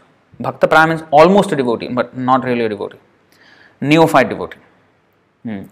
Uh, nashta prayeshu abhadreshu nityam bhagavata sevaya. Nashta prayeshu. That means the, the dirty things in the heart are almost destroyed, almost completely destroyed. So, this praya means almost. Hmm. So, he is almost a bhakta but not yet a bhakta yet. So, that's an unsteady position there. That's a neophyte devotee. Or bhakta abhas, for he is a little enlightened by Vaishnava philosophy, but not enough to save him from further falling down. You know. So, therefore, let us um, spend time reading Prabhupada's books and in the association of devotees who are reading Prabhupada's books. In fact, we are so fortunate to be in the association of Sundar Gopal Prabhu. Why I say that? He always reads, you know, how much time he spends reading. I don't know how many, I, I think even he has lost count of how many times he's read Prabhupada's books. The thing is, whenever he finds something, you know, again and again, um, he reads again and again, of course. And then whenever he finds something, he will share with all of us the verse, that that actually you know people sometimes um, praise us oh you know so many shlokas you know very nice you know this actually i i am not qualified for any such praise because what we have learned was because of the association of a devotee who is so immersed in Prabhupada's books and if you see the way he gives his classes he, he's just basing on the verses. That's why that's why you, this screen that you see here this is his way of presenting us. We just copied. Um, because when you when we speak, of course, we should quote the, the scriptures and everything. But there is a particular effect when the, when people see actually the verse, they know for sure that you are not, you know, speculating or it's just there. They can see for themselves. So it creates a lot of. He started this because he wants them to be attracted to Prabhupada's books. You see, you see, what knowledge is there? Just see, see. You know, this is Prabhupada's books, this is this is from Prabhupada's books, this is from Prabhupada's books, this is from Prabhupada's books. So in this way, as we see more and more, wow, Prabhupada's books are really full of, you know, I need to read Prabhupada's books. So that's the whole point. So to get to the Prabhupada's, reading Prabhupada's books. And once we read and see all the different nuances of devotional service, we should not consider ourselves a devotee enough as, as long as we just chant 16 rounds and follow the four principles and that's it. Prabhu, I promised when initiation that I will chant 16 rounds and follow the four principles. Prabhu, I am doing that. That's not enough. We have to rise up early for Mangalarti. We have to have the morning program. We have to. Um, Onidatta is asking in which class does a Prakrita Bhakta belong? He, third class. Third class devotee. So uh, we should wake up in the morning. We should wake up um, and chant our rounds in the morning and then we have to eat only Krishna Prasadam, associate with devotees who are actually preaching Krishna consciousness far and wide, taking great risks in that preaching. We may also be preaching, But those who are taking risk in preaching, oh, they are even more advanced. So take association from those devotees who are doing like that and get inspired. In fact, Bhaktivinoda Thakur also said how to increase our enthusiasm in Krishna consciousness when we are not so enthusiastic. Go and associate with devotees who are following, and when one sees a devotee nicely, um, you know, serving the spiritual master and Krishna so nicely, then one is inspired by just seeing such a devotee. This is Bhaktivinoda Thakur's advice. So that's what we need to do. In fact, Ramanujacharya, he had quoted from, even Bhaktivinoda Thakur quoted from Ramanujacharya. And Ramanujacharya said the same thing. If ever you think that um, you are demoralized for some reason, or you think your endeavors in devotional service are not fructifying, or you have some kind of misgivings, or whatever it is, something disturbing your mind and heart, just go and sit with the devotees. Sit among the Vaishnavas, everything will be solved. Ramanujacharya. So Bhaktivinoda Thakur quoted that and said the same thing that if we have any problems in our devotional service, we need to actually that's how our enthusiasm of, for devotional service, the fire of devotional service will re, will rekindled and then we will be completely in the fire. So that's when we associate with devotees who are in the fire. So just like that iron rod, if it is in the fire, then it will become red hot, just like fire. Wherever it touches, it will burn. But you keep on touching and keep on touching, it will become cold again. Again, it has to be put back in the fire. So when we are preaching, what we are doing is we are touching everywhere and you know trying to fire up the you know the fire of Krishna consciousness. But then if we just are engaged in preaching and preaching and preaching without our sadhana, without associating with devotees, without again getting ourselves hot, that iron rod again keeping that hot. So if we don't associate with that fire again, that iron rod will become cold and then it won't have any effect anymore. It will just it will not create any more fire wherever it touches. So we need to be in the fire and then we go out, preach, and again come back and have that fire of association of Krishna devotees, and then go out and preach. And you know, that way this whole thing will increase, and that's exactly what Prabhupada set up this movement for. I know this is kind of becoming a rant, but this is where we come from. This is where ISKM comes from. Um, that we want to create, we just don't want to be criticizers of whatever happened with the guru system, fine. Let us know that they're wrong and let us know why they're wrong and let us not repeat that and let us work on making it right. On this is Prabhupada's mercy that we have such a huge service in front of us. For the rest of our lives, we can spend, and it's not enough. The whole world is there. As Prabhupada said one day, in 18 days, the world when Pandavas, the war of Mahabharat, the Kurukshetra war, happened for 18 days. And 18 days before, before the day of the war, Pandavas had nothing. From zero to hero in 18 days, to the world conquerors in 18 days. And Prabhupada said, Krishna can give us this entire world in 18 days. But are we ready to handle that glory? Are we ready? When the time comes, are we ready to handle that? Why Srila Prabhupada gave, uh, why Krishna gave Srila Prabhupada the entire world in 12 years? He was ready. He was ready for it. And even after Krishna gave him the whole world, 108 temples and thousands of devotees and you know, you know fame spread far and wide across the globe, six continents. Prabhupada was in Prabhupada's devotion and his mood never changed a single bit from what he was when he was a humble sannyasi in the Radha Damodar temple in Vrindavan before he left for America. And that's why Krishna benedicted him with everything. Why Krishna gave Prahlad Maharaj everything. In fact, Prahlad Maharaj said, I want to be just your devotee. No. Narasimhadev forced him. I want to give you a benediction. I will give you a benediction. First, he asked Prahlad, What benediction you want? I have been very satisfied with your service. And we have, let, we have read about that in the Narsimha Leela series. Um, so Prahlad said, No, I am not a businessman. I don't want anything from you, Narsimhadev. I just want to be your servant. You are my eternal master. I am your eternal servant. There, there's no need of anything other more than this this mood. That's it. This is the only thing I want. No, you must have it. I want to give you. I will give you. Narasimhadev just force the opulence on Prahlad.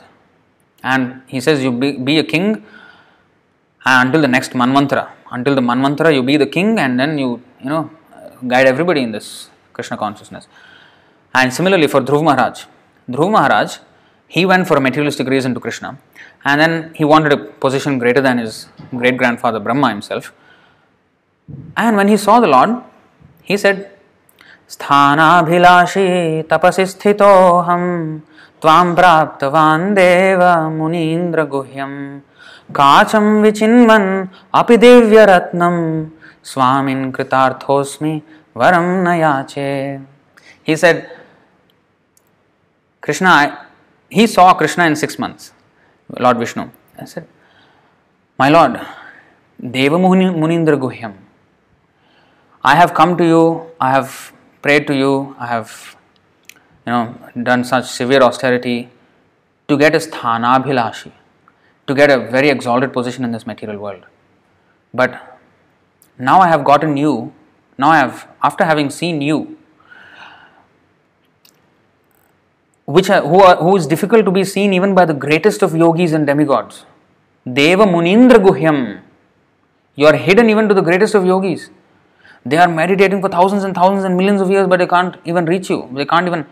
पन्थास्तु कोटिशतवत्सर सम्प्रगम्यो वायो रथापि मनसो मुनिपुङ्गवानां सोऽप्यस्ति यत्प्रपदसीम्य विचिन्त्य तत्त्वे गोविन्दमादिपुरुषं तमहं भजामि At the speed of mind they have been going, but they have not reached even the toes of your lotus feet, the toe nails of your lotus feet, what to speak of anything else.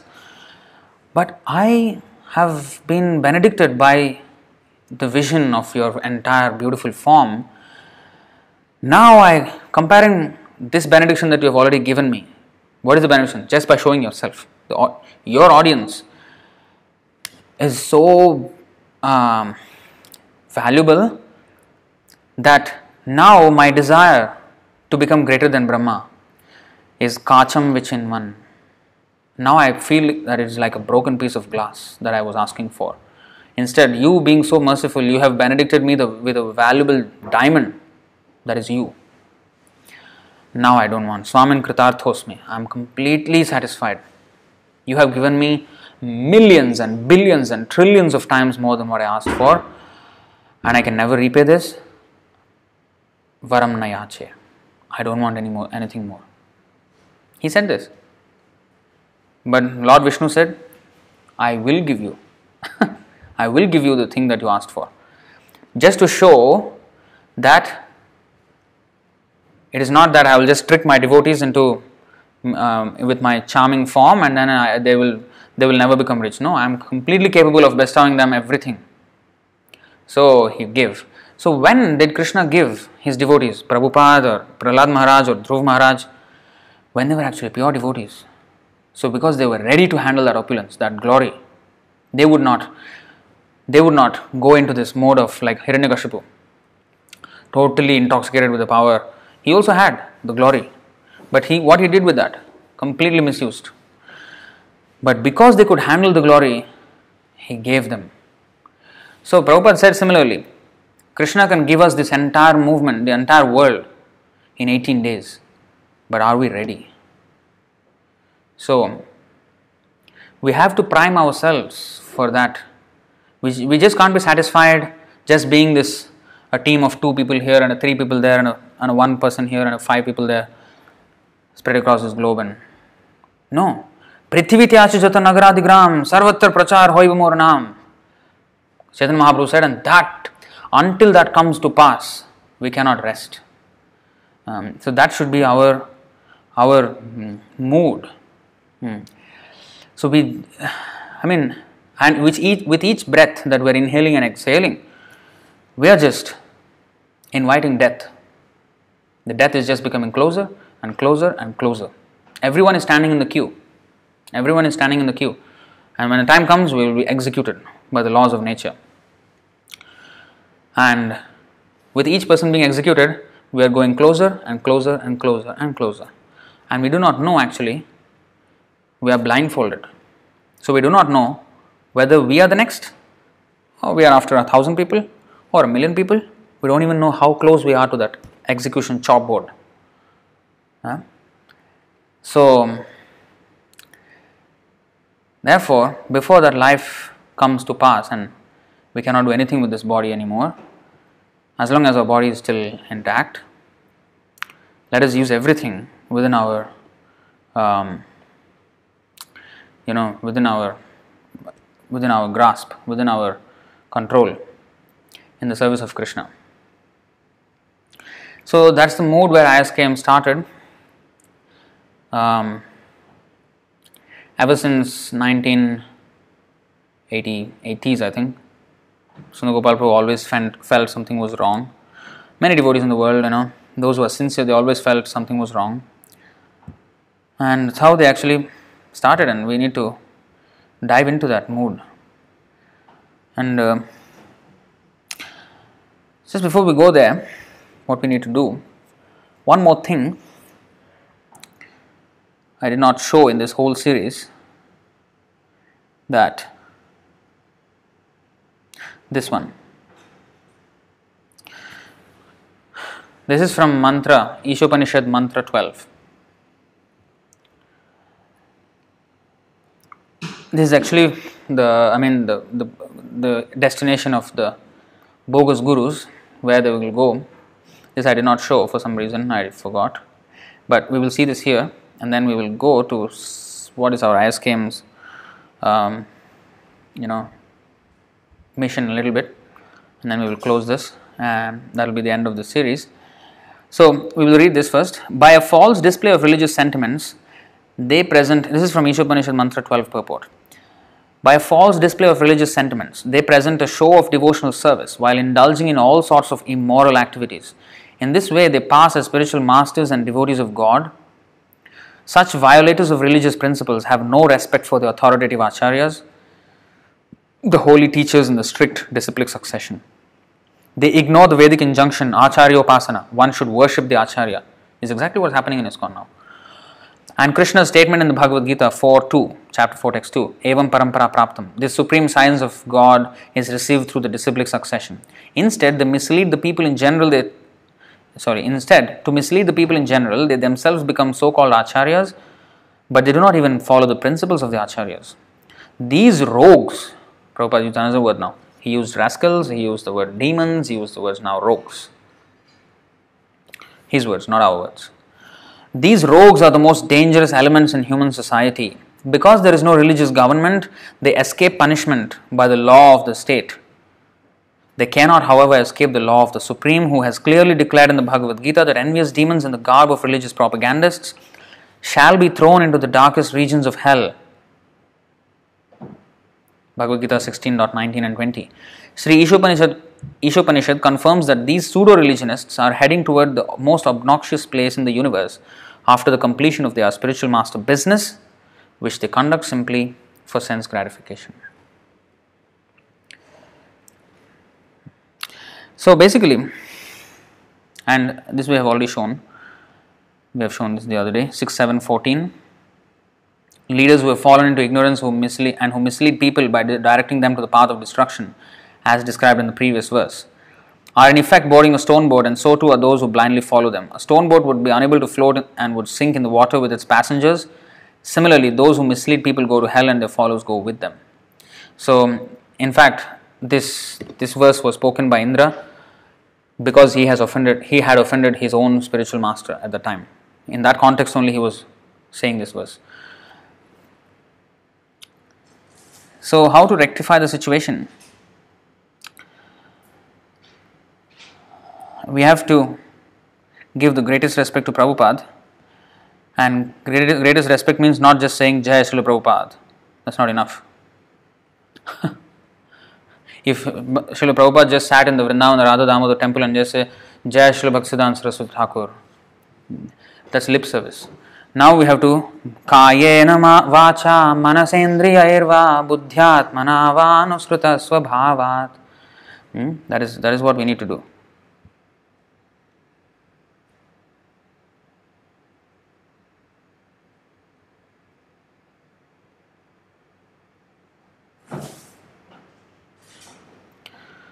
do. 11 to 36 कायेन वाचा मनसेन्द्रियैर्वा बुद्ध्यात्मना वानुसृतस्वभावात् करोति यत् करोति यद्यत् सकलं परस्मै नारायणायेति samarpayetat.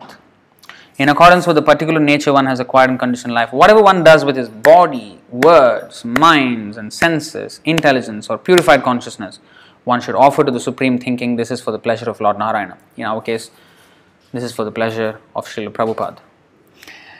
And of course, that will be the pleasure of Narayana. Yasya prasadat bhagavat prasado.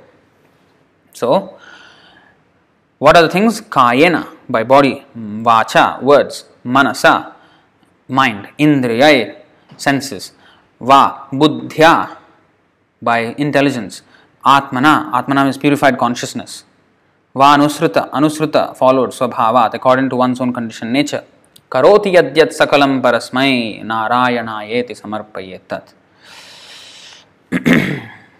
So, with all our body, mind, and soul, everything in, you know, completely immersed into this. So, um, carry out the order basically. You have to carry out the order. So, basically, um, this was something uh, that was uh, the thing that how ISKM started. So, briefly, I will just go through the whole thing. So, in the 80s, already Prabhu was dealing with all these gurus. In fact, it is not that we, I did not have any experience with gurus, fortunately. but Sundar Prabhu went through the whole harrowing experience of dealing with the gurus. And first it was Hamsadutta Swami, who was a GBC in Singapore here, and he created a mess. And Prabhu left for Singapore, and then he went to, you know, India. There he was he was trained under various devotees and then for one and a half years in 1982 actually he was he joined in 1975 and then got initiated in 1977 January by Prabhupada and then there was um, uh, 1979 he tried to register the society here actually mind you Singapore was the only country where Srila Prabhupada was not allowed in in 1971 he he was stopped at the immigration the only country even Russia which was communist country at the time Prabhupada could enter but Singapore, they did not allow him inside. So it was very difficult. And in 1979, it was, I mean, he applied for a registration of our society, but then the government banned it. They said, no way you can have Hare Krishna in Singapore. It was only due to the sheer, sheer determination of Prabhu, Sundar Prabhu, that Hare Krishna exists in Singapore um, a lot of struggle. It took him 22 years, or yeah, to get the society registered. That much of struggle just to get the society registered. It's like a matter of weeks or even days, maybe, in many countries. But here it was a matter of 22 years, from 1975 when he became a devotee all the way to 1997. So uh, anyway, in between this guru's chaos happened and then he went to India and then after that he went to America in 1983 until 1985 for one and a half years or a little more than that he was in America in Houston Texas and um, he worked under Tamal Krishna Goswami and Tamal Krishna Goswami treated him as a god brother because he was first initiated Prabhu, Prabhu was first initiation from Prabhupada and second from Hamsadutta Swami and therefore he was considered Prabhupada disciple. Of course, a little bit junior. Um, so therefore he was working under Tamal Krishna Goswami and he had that, I mean, a lot of, they had friendly dealings as well at the time, but also many times they had um, arguments regarding Prabhupada. Most of the time Prabhu did not argue with him, but he just quietly disagreed with him, especially when he used to when he said that conversation in that room, especially when he said, Your heart is so small that you have only place for Prabhupada. That was uh, very disturbing for him. But anyway, he was still respectful to Tamal Krishna Goswami. And um, 1985, he came back to Singapore and started preaching here without any registration. He was just having, he just stayed apart. He was a brahmachari at the time. Um, so he stayed um, apart, and then not from, what not with his family. Um, and then he started preaching, and the preaching went back to zero when he came back in '85 because after he left Singapore, there was nobody else preaching here. And then when he came back, started preaching, and then 88, around 89, he he came to know. I mean, he realized to get any further, he you know he had to have registration.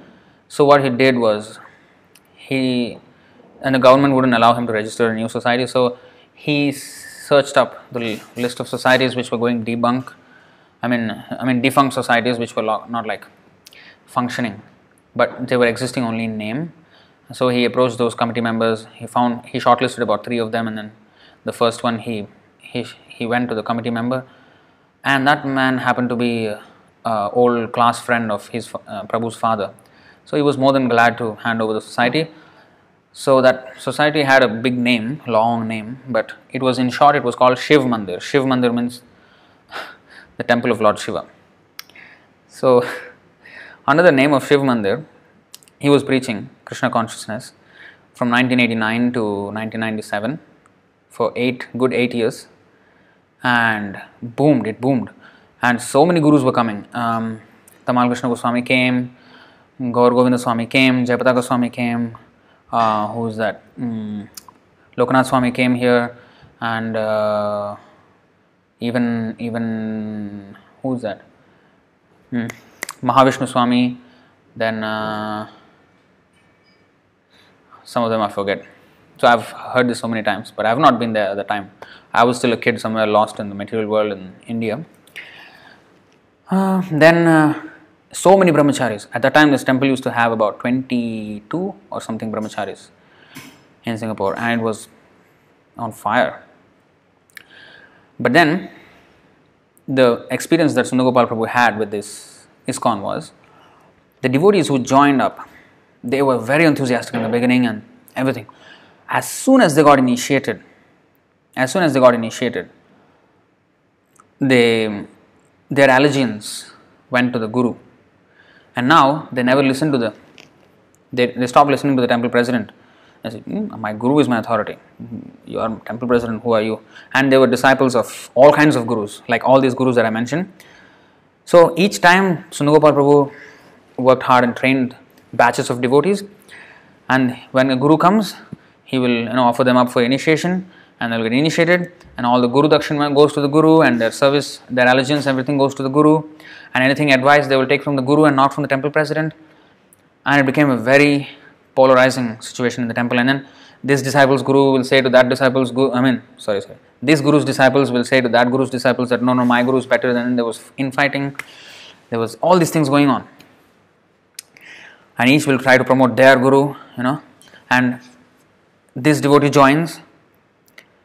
And then each of these camps of different gurus, they will try to prey on him and then get them to their camp, their guru, and this way, that way. And then in the in the politics, some devotees left, you know, like left the movement, and all these things were happening at the time. And when the guru comes, he is not mature enough to handle it all. Supposed to be a pure devotees, all the, all of them, and none of them are, none of them were, and every one of them was just playing politics. They will they would side with their disciples rather than with the temple president and with the temple management and it was i mean horrible experiences. And then the, the gurus they come here and then they have programs in the hotels instead of the temple. And some of them don't wake up for Mangal, many of them don't wake up for Mangalarti as well. And one of them was a special case never wakes up and always has an excuse. And you know don't chant his rounds doesn't chant his rounds. And uh, people saw him hardly chanting one two rounds in the, in the whole day never with his beat bag. And now he can't even chant. Um, I'm trying as much as possible not to mention any names, but you know, so these things happen. So um, it was very disturbing for Prabhu. Prabhu always was thinking, why, why did Srila Prabhupada just leave this whole movement like this? Even if he would have said that, get initiated by this dog, I would have done that. But why didn't he say who is the one who is going to be his successor and what was his, how to understand his whole situation now. He was always thinking like this. Then, when 1997, these documents came out, and IRM, ISKCON Revival Movement, that was, they were instrumental in compiling everything, all the evidence, and they brought out this whole thing. And wow, first thing, Sundar Prabhu was the first ISKCON affiliated temple. He said, I am following this system. He was the first, more than glad, more than glad to have received this information, and he was first to act upon it as well. That's another important thing. To get the information is one thing, and to agree with it one, is one thing, but to act upon it takes real guts. So he was, um, you know, to go against the grain, to go against the system, it is huge. In fact, at one point, I think in 1989, just before he got married, when he was sannyasi, I mean, so when he was a brahmachari, um, he was contemplating sannyas at one point of time. Then, of course, then after he got married.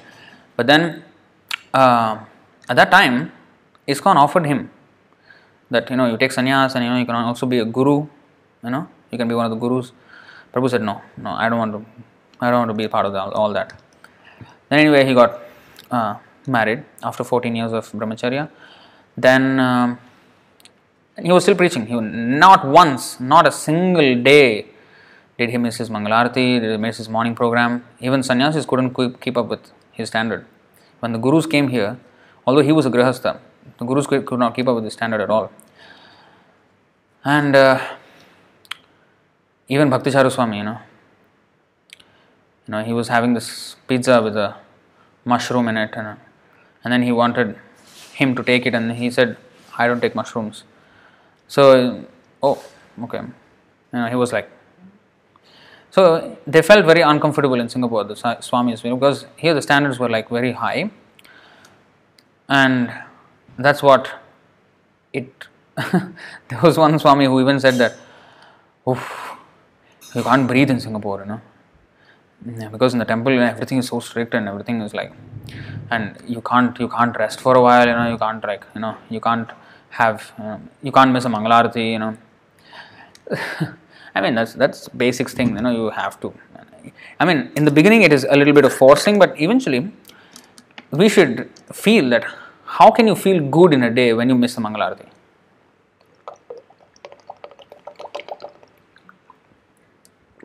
so we should get to that. So, um, so anyway, coming back to the point. So he was preaching like this, and um, 1997, yeah. So at that time, two things happened. On one side, the Ritvik system news came out, and yeah. By the way, as Ayappa said in the comments, so every time people would come to the temple and say, "Hey, I thought it was Shiv Mandir written outside, and then why come here? Where is where is Lord Shiva?" And every time they would ask, then every time they would they would say, say the Shiva means actually auspicious. So this is auspicious temple. Um, they just cover it up instead of telling the whole long story. Sometimes, I mean, if they had time, then of course the story would go out. But you know, otherwise it was just like yeah, Shiva means auspicious, so this is very auspicious. Krishna consciousness is very auspicious in that way. so um, the temple was going on. So in 1997, what happened? Ritvik system news was one thing. Another thing is that the government um, they offered that oh they called Sundar Prabhu up for a meeting, a very special committee from the government. It's a intelligence department. So they um, called him up for a meeting and then said, "Hmm, Sundar Gopal, you have sneaked into Singapore, huh? You have made possible this Hare Krishna movement in Singapore." Because they told they told him in 1979 point blank he was told. He was called by the same intelligence department and he went there and then they told him ban don't even try it in singapore. That's what he got. So when in 1997 he he was then he said wow you sneaked into singapore huh? Then they said all right you know we have checked we have done all background checks and everything. We don't find anything wrong with your character or anything like that. So we are thinking of awarding you a society, but you have to close down this society, this old society, and we will give you a new society. But you should not be affiliated with ISKCON. You should not have any financial support from ISKCON or legal bindings with ISKCON worldwide. He said, okay, fine. Are you prepared to sign the document? Yeah. So he signed. But then he asked, um, Can I at least have the books of our Guru, Srila Prabhupada? Yeah, books is all right. They said, Oh, wow, this is Krishna's arrangement. And even thought, Wow, even ISKCON also is not agreeing to, you know, that to this Ritvik thing. And to be, you know, not affiliated with ISKCON is maybe kind of a blessing even. So he thought, and actually it turned out to be a blessing, as we can see in hindsight. But so it happened like this, and he started preaching openly. So he closed down that society, and then we. That's why our name is like that, Sri Krishna Mandir. We had to had a, we had to have a name of society, not ISKCON, not Hare Krishna or something like that. So that's how it became Sri Krishna Mandir. So which means temple of Sri Krishna. So that's how it all started. Why we have this name, Sri Krishna Mandir. So they asked him to choose his own name, but not ISKCON Hare Krishna something like that. So he said Sri Krishna Mandir. I said okay, all right, fine. so that's how it started. So as long as we can have the books of Prabhupada, you know, it's it's a blessing in itself. So in that way, movement, the Hare Krishna movement, had become manifest in Singapore. Although Srila Prabhupada was not allowed here, but by his mercy, his movement is going on, and eventually, we were, he was waiting. Prabhu was waiting that ISKCON would change. And in the meantime, he you know he collaborated with Madhu Pandit Prabhu, and actually he knew Madhu Pandit Prabhu because of a marriage that happened here of one of our devotees, and then the girl was from uh, the Mataji was from Bangalore Temple, and because they were this doing this matchmaking, and then that's how Prabhu also went there. And this brahmachari wanted to get married and married, and then he went there. And in the course of meeting there, and then he showed this this whole Ritvik system, and Madhupandit Prabhu read it many times, and then he also was convinced, and he also said, "Okay, I will also follow this." So like that, and also already this Adridharan Prabhu, another disciple of Prabhupada, he uh, from in, he was running the temple in Kolkata, ISKCON Kolkata, so he also joined up.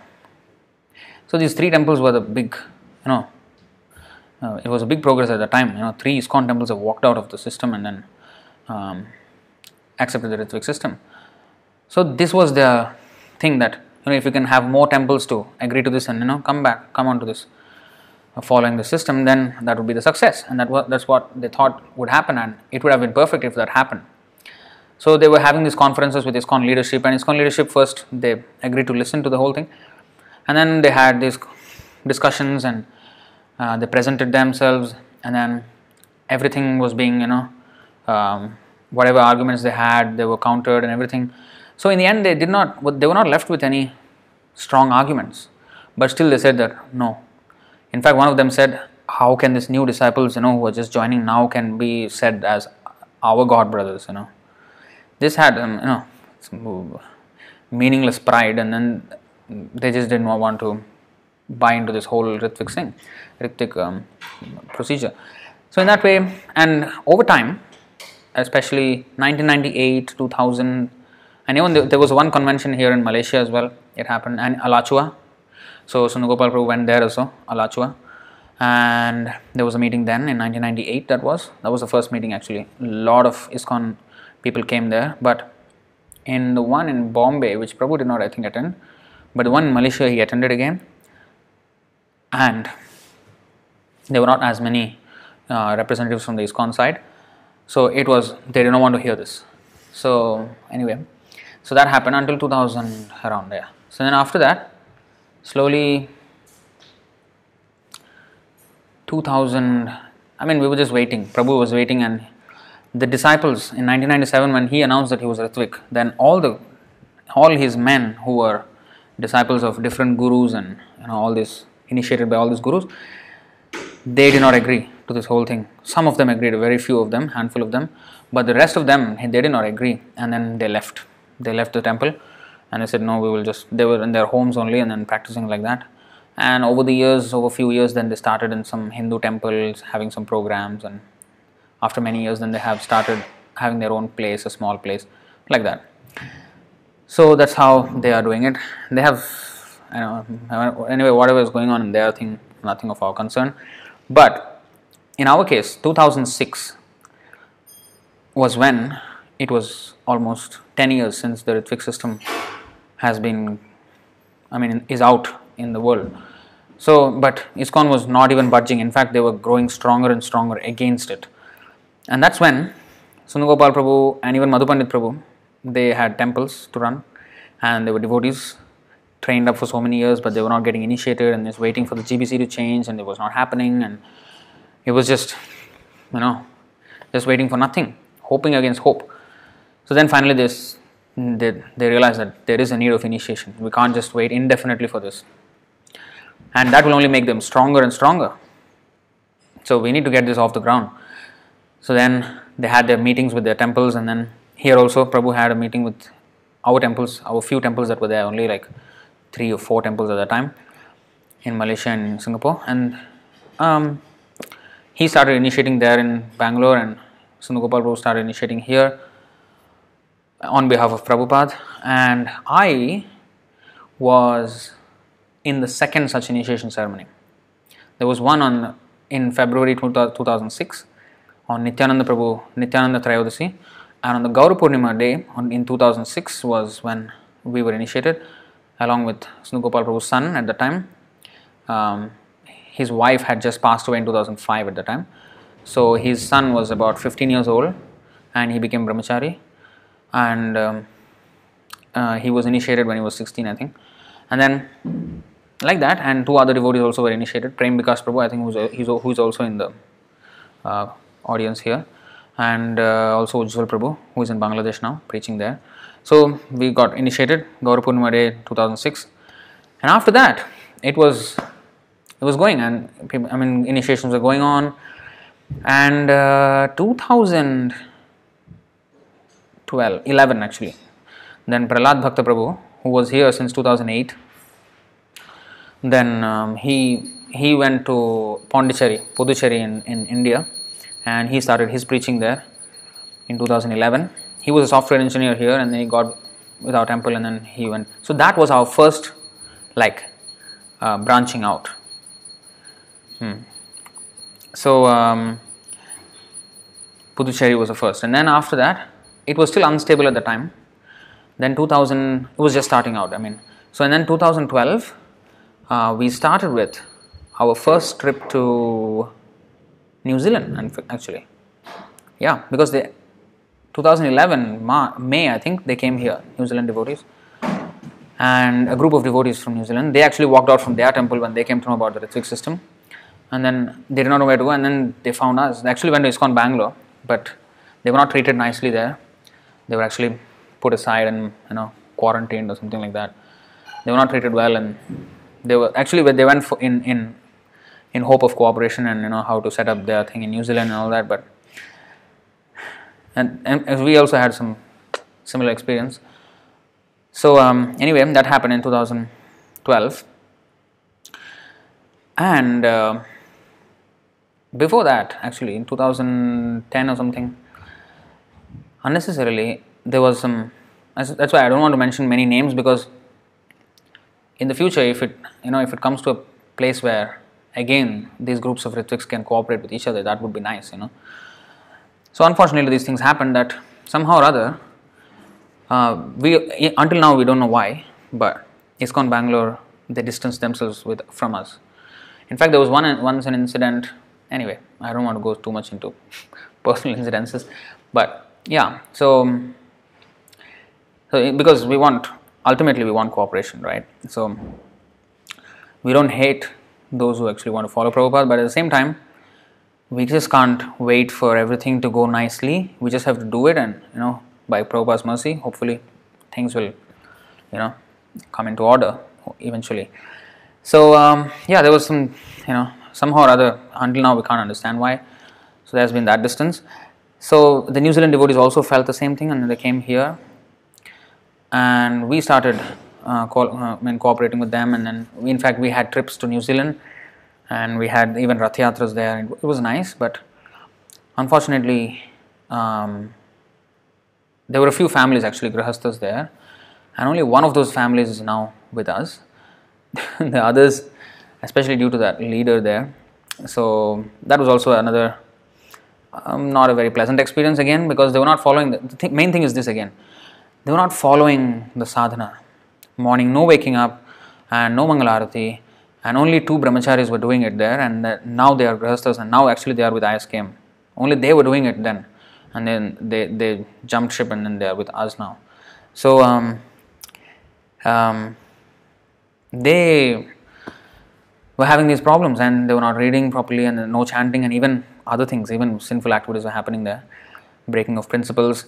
So that's why even eventually so one family came out hanuman prabhu who is now in new zealand in nelson and then also chaitanya leela prabhu and sankarshan prabhu who are now in australia and they are preaching there nicely.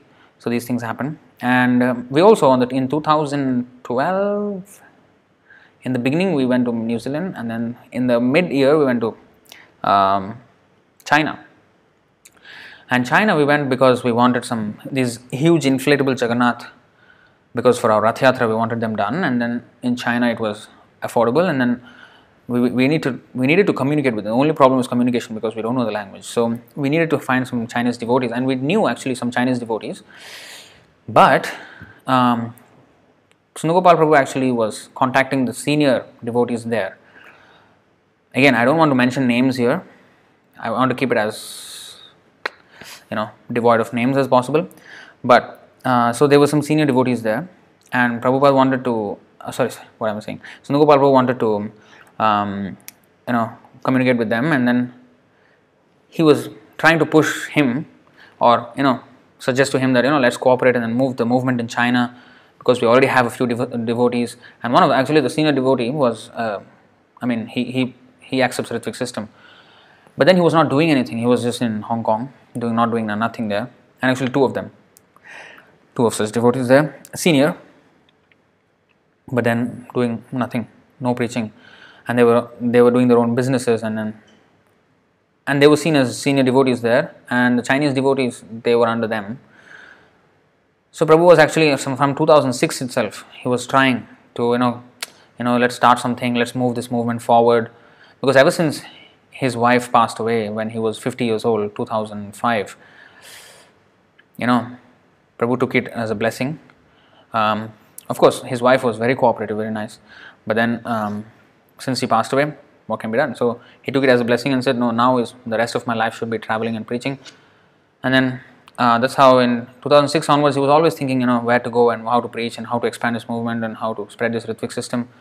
So in that way, it was going on, and um, but the devotees were not doing anything. And so in the in the, in 2012, for that inflatable Jagannath, that big Jagannath, 20 feet Jagannath Baldev Subhadra, I think you must have seen those in the photos of our Rath Yatra. So to make those, we went to China. So then we actually physically met them, the devotees. But the senior devotee was still in, in Hong Kong. But then we saw that the whole scene was very, everybody was just fighting among themselves, although they were so called Ritviks.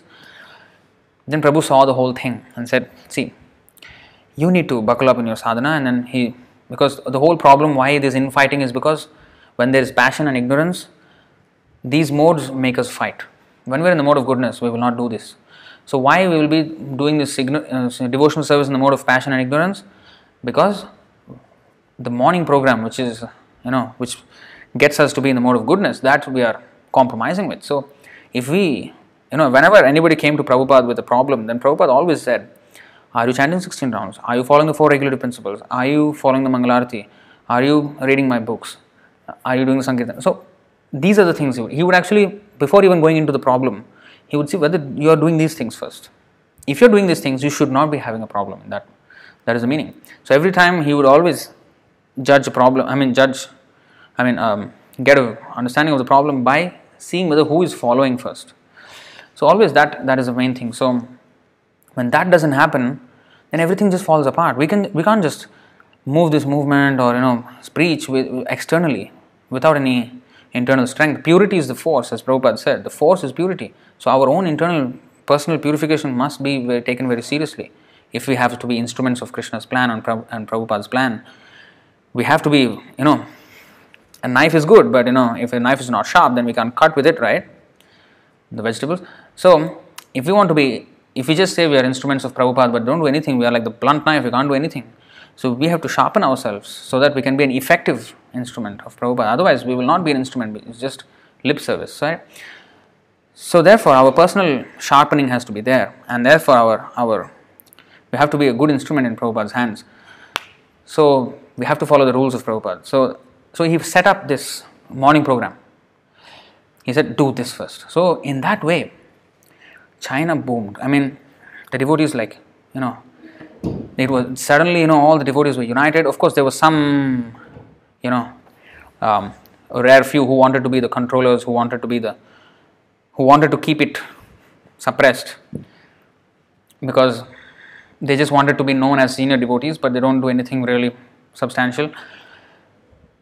So they were unhappy about it, but the rest of the devotees were so enthused, and that's where the whole thing started. And then the same thing happened in Philippines, and um, similarly, um, it slowly took over. And then um, even in Philippines, also we had the same experience that the senior devotee was not again following anything, and he was not happy with the, our success, even though he was so-called Prabhupada He was not happy that preaching is going on now. There is a temple no, he was not happy.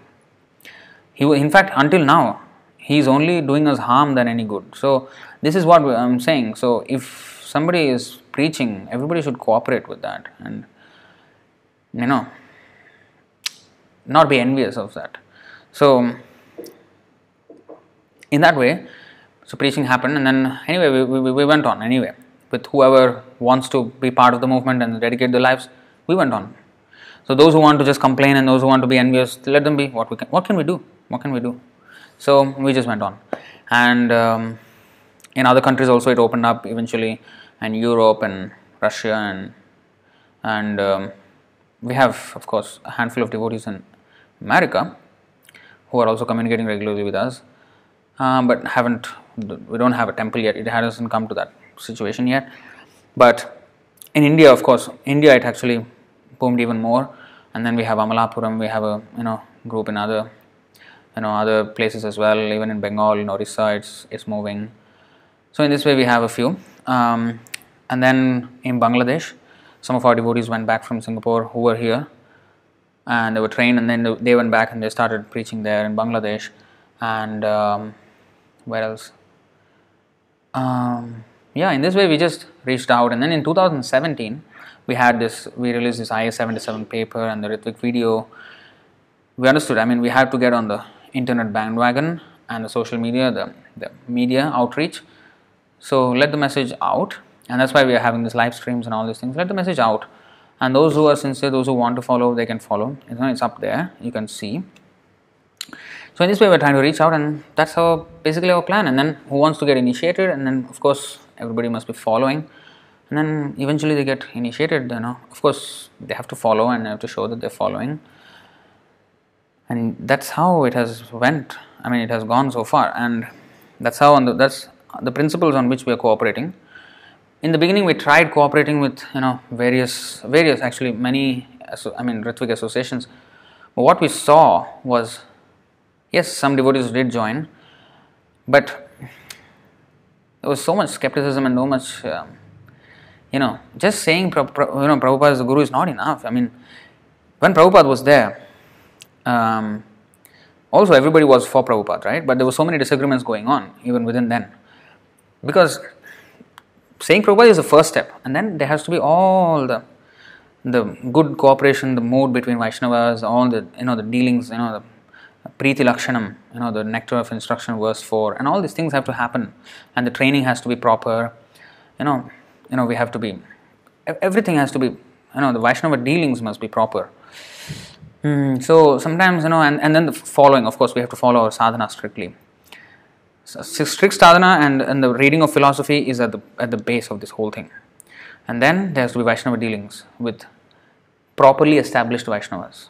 We can't just have a friendly relation with somebody who's not following the instruction. It, it will be impossible because at one point of time, uh, when we will find out, then definitely those who are following will suggest to those who are not following please follow and then they'll get upset about it and then oh why why you are you know, trying to control me or it's not about that. I mean it's about following Prabhupada's instructions. So they'll become a rift. So we just can't be artificially friendly. It has to come. Swajati means must be on the same standard. We have to all follow for our own good for the for, no, for the good of the preaching and everything. So then we can cooperate. Then we can always cooperate, you know. Um, so that has to be the base, and that's where ISKM is coming from, and that is what we offer, and that's what that's how we want to serve Srila Prabhupada and all the sincere Vaishnavas who want to follow Srila Prabhupada. And we're also reaching out to those, you know, ISKCON devotees and whoever you know can who can get in touch with this message and you know we have to reach out more far and wide. And at the same time, we have to preach to the newer people, not just try to preach to the ISKCON devotees. We go out, book distribution, and preach to the newer people, make more devotees. That's that's that's the whole thing. So that's where ISKM is at now. So basically, that's what we are we stand for, and that's our service to everybody. So kindly, uh, sorry I have taken such a long time. It was a long rant, but how many of you are left here? Oh, still you are listening. okay, thank you very much. So now we'll go into any questions that are there, and then we will wrap up the session. And basically, that's the end of this Ritvik series. Hmm, you can always contact us through email or, or WhatsApp or Facebook and all these social media platforms, and that way we can stay connected and we can take this even further. All right, so let's go to the questions. Vishnu Teja asks, Prabhu, how can we protect our ISKM from demons that want to infiltrate like in ISKCON? Well, as I said, we have to become strong in ourselves. The demons are not anywhere else but in our own hearts. The lust, anger, greed, the anarthas that are in our heart are the demons. So, as long as we clear those things, so we will be perfect. So um, then we will know, of course, how to deal with anybody who wants to, you know, infiltrate. If we are strong and together, there's nothing that can stop this movement. So we have to be strong in our sadhana and we have to be together and we have to always introspect ourselves first. Before even we consider anybody else as demons, we should always think that I can be the demon. So I have so many demonic tendencies in my myself, so I need to clear my uh, my own heart. The purification must happen. So then only can I serve Srila Prabhupada properly. So we have to always concentrate on our own, um, you know, mistakes and then we will know. Krishna will give intelligence, Prabhupada will give us intelligence how to conduct this whole mission. As Prabhupada said, Krishna can give us the whole world in 18 days, but days, but you know, um, um, are we ready? Are we ready for it? So, are we ready to handle the glory?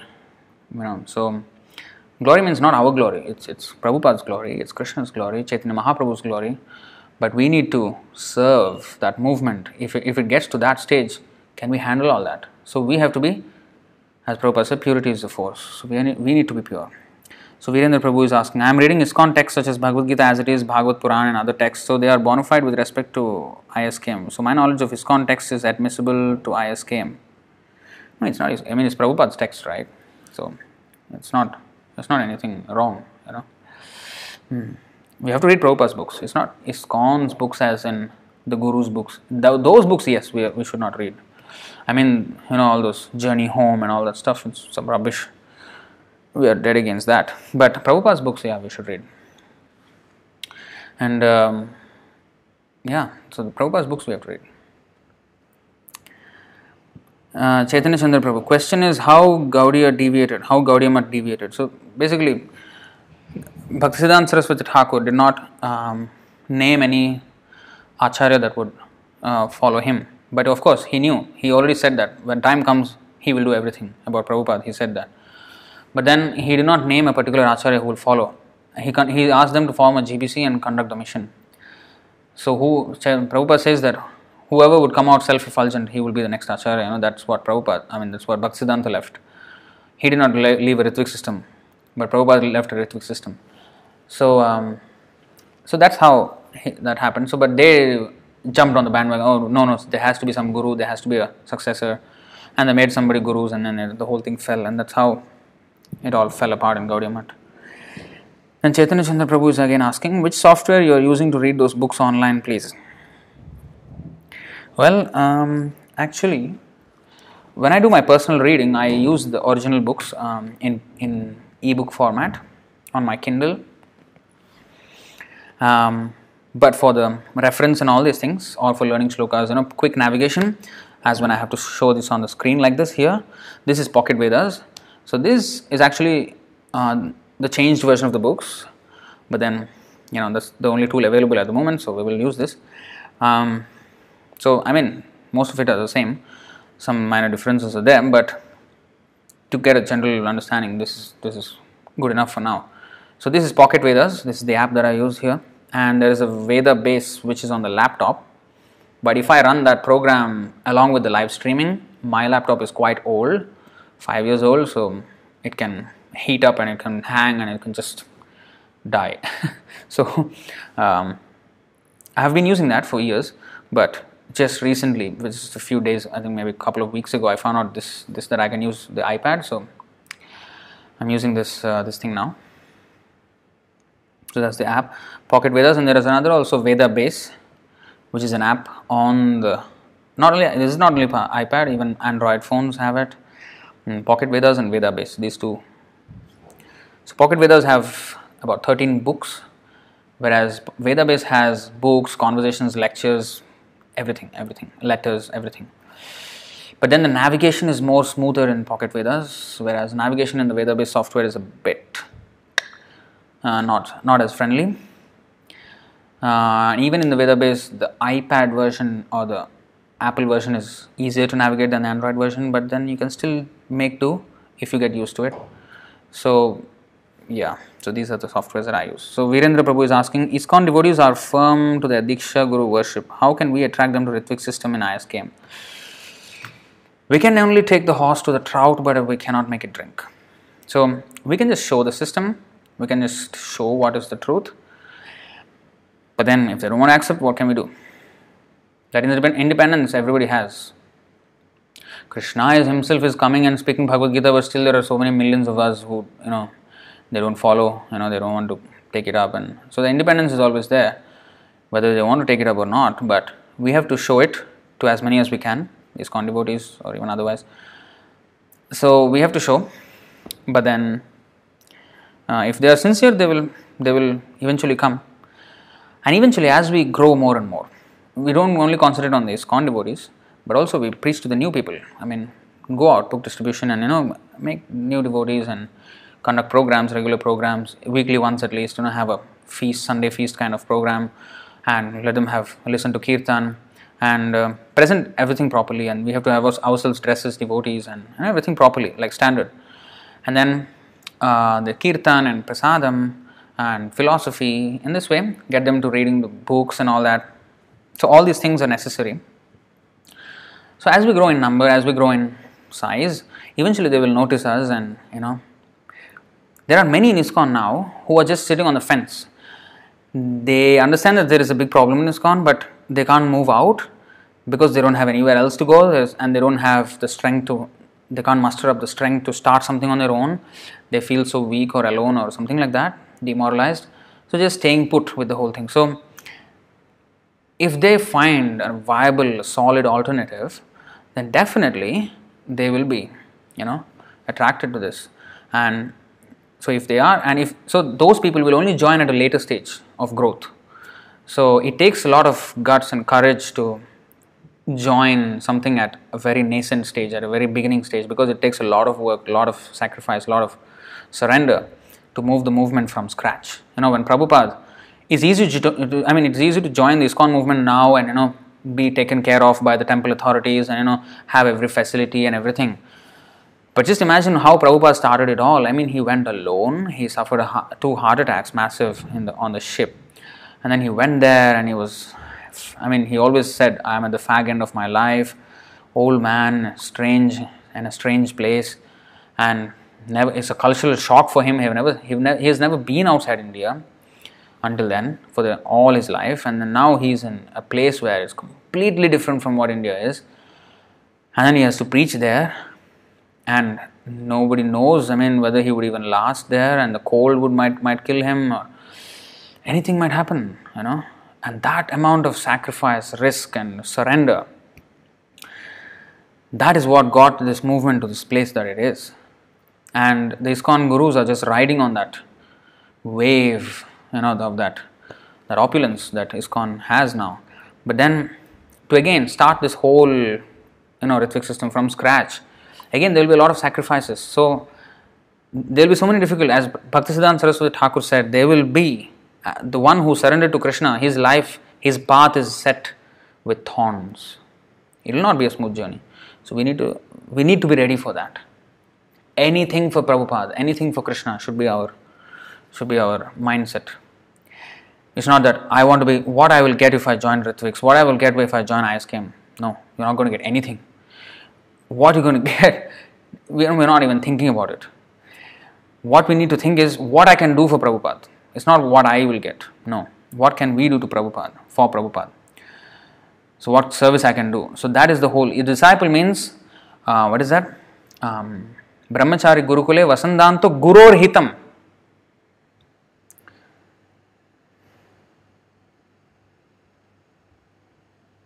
You know what is Guru Hitam? Only for the sake of Guru. 7.12.1 Guru Hitam. You see this Guru Hitam, what is this Guru Hitam? Only for the benefit of the Guru, not for one's own benefit, not one's personal benefit. So that should be our mood. So what I can do? Yeah, anything, any inconvenience I want to I am prepared to undergo for Prabhupada. So that should be the mood. So whether one is a brahmachari grahastha, it's not only for brahmachari. Brahmachari, what is the definition of brahmachari? Not just one who is in a saffron cloth or you know celibate. Brahmacharati iti brahmachari. One who walks the path of spiritual life is a brahmachari actually. Of course there is brahmachari ashram, but any disciple should be like this. Whoever is a disciple of the Sadguru, I mean the, the real Guru, bona fide spiritual master, he has to be like this as a brahmachari mood. You know, I have to be guru or hitam, even a grahastha, even a sannyasi, whatever it is. So, guru or hitam, only for the benefit of the guru. So, what can I do? Dasavat. See, Narad Muni said a, a student should practice completely controlling his senses. He should be submissive and should have an attitude of firm friendship for the spiritual master. With a great vow, the brahmachari should live at the Gurukul only for the benefit of the Guru. Of course, the grahasthas cannot live at Gurukul, they will live at house, but still only for the benefit of Guru. Sannyasis, they will pre- travel and preach again only for the benefit of Guru, just like Prabhupada. My Guru Maharaj ordered me to preach in the English speaking world, I will go. Sannyasi went. So that is Guru or Hitam. So what can I do for Prabhupada? So that mood will actually, um, you know, be successful. You know, that will actually got, get results. And even if it doesn't get results, just do it. We just have to do it. By mercy of Prabhupada and Krishna, it will all manifest. How will it manifest? What will happen? Who knows? You know, Prabhupada, when he went to America, he just went. His visa only lasted one month. With that one month visa, he went to America. What, what assurance of a future there was in America when Prabhupada went there? There was nothing. But Krishna's assurance will be there. So we just can't calculate materially. Yes, there have to be some calculated moves, but then the rest we have to depend on Krishna for that is called hope. Hmm.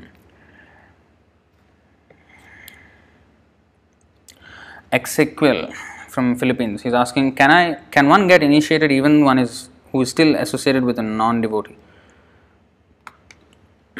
You mean in the sense of you're working with them or your job entails you to work with them or something? I don't know how you uh, meaning this, but we should just associate with them as much as is just necessary for that work if you are working with them and then not have intimate connections. If you can preach to him Krishna consciousness, oh, well and good.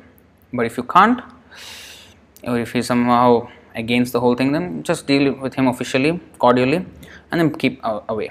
Just as you would go and in a market, you would you would ask the person how much is this, and you know, and then you that is talking also, but that's not you are not associating with the shopkeeper. You're just buying whatever you want and whatever how much ever is necessary for that dealing. That's it, and then come out. But Preeti Lakshanam, the, the, the, symptoms of affection, the symptoms of, you know, like when you have best friends, right? There, there is, you know, you reveal your mind and, you know, you share your, your, you know, all that, that is, has to be done with the devotees. So that means association. If you just officially cordially deal for that work, that is not really association.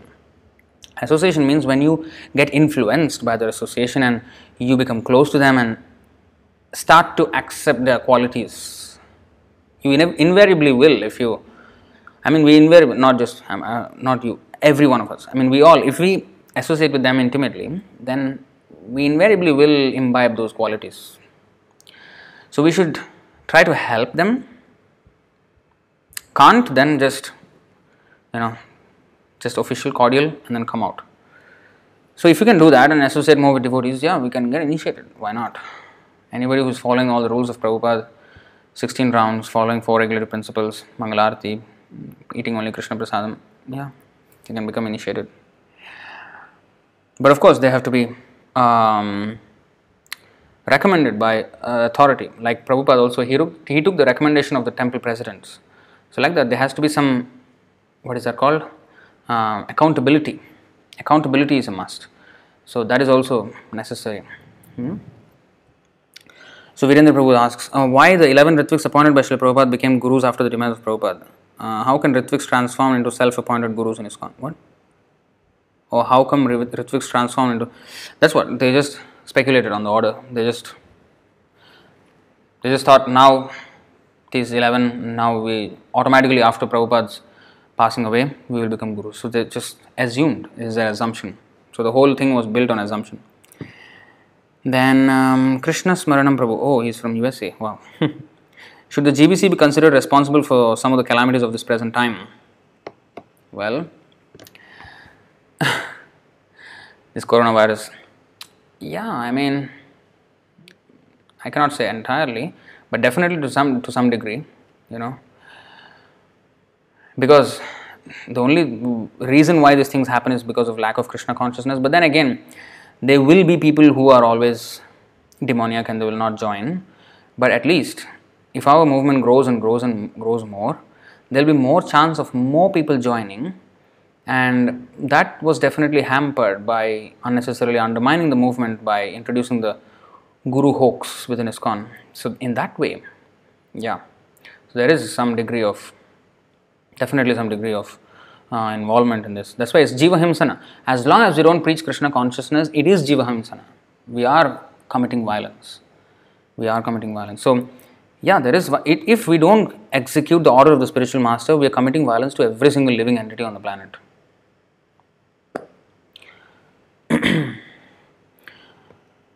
Oni Prabhu from Bangladesh. In which class does a Prakrita Bhakta belong? Oh, again, this was we answered. So it's a third class devotee. So if he's not careful, he can fall down. But if he's careful, then he becomes second class and first class.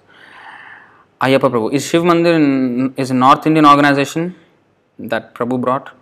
No, I mean, you know. You know, it was just a circumstantial whatever. Shiv Mandir. Oh, okay, okay, now I understand. Is Shiv Mandir a North, a North, Indian, North Indian organization? Ah, I think so, probably. I don't know. What was the first Ritvik initiated disciple from Srila Prabhupada? Uh, from from from Sundar Prabhu. Okay. Who was that? Yeah, actually, that person is no more with us. He's left. He's kind of with us, but doesn't come so often. He's there, I think, still giving donations. Um, he's still there, but um, yeah. Uh, Viren, uh, anyway, I don't want to name names because I don't want to them to feel bad because we want to keep the doors open. You know, they want to if they want to come back, if they want to change their ways, you know, if they want to cooperate again. He's he's he's not against us actually, but it's just that he's not been coming for very long. That's yeah. So, um, Virendra Prabhu, can I become a full time brahmachari in Ritvik system under the guidance of senior temple devotees? Most definitely, yeah. Most definitely we want many, many, many, many thousands of such dedicated devotees, and uh, that will be, you know, you know, that is that is what we want to, you know, we need many thousands of people to move, push this movement forward. You're most welcome, Prabhuji, Virendra Prabhu. So you can contact uh, your nearest nearest. I think you're from India, if not wrong. So you can contact Prahlad Prabhu there. You can always, I mean, you can also stay in touch with me. I think you did send me probably a friend request. I'm not sure. I need to see back again. I don't get time much to go into that Facebook much, but yeah, we, we can always stay connected. And uh, Kunal Jaiswal Prabhu, when Kirtan program will commence in Kirtan program in Singapore? Kirtan program, what is that? Or maybe he's asking about the Sunday program. Oh, we have to wait for the for the COVID nineteen um, I mean, those quarantine to lift, to be lifted. So until then, we can't have a program at this point. The authorities have, that's why our doors are closed, completely closed for the public. Has been closed since 6th of April here. So ever since we have been closed, so we have to wait for the situation to subside. So until then, we can't even say when it will be open. But you can always join us in these classes every day. Ayappa Prabhu, is it possible to use PrabhupadaBooks.com website when an individual gives a lecture? How it differed from Pocket Vedas? Okay, um, the navigation is very difficult. The navigation is not as fast as this. And the Pocket Vedas app lives locally on the on the device. And whereas the Prabhupada books is online. So each time we go to a next verse, it has to go and load up that page and when we're connected to the internet here, I mean, like in the live stream, you will only understand this problem when you're live streaming that because so much bandwidth is taken by the live streaming, the devices somehow take very long. If, it, if I was not live streaming, the pages would load up faster. Actually, I do use that, PrabhupadaBooks.com, all the time. Whenever I want to take any reference, I take from there.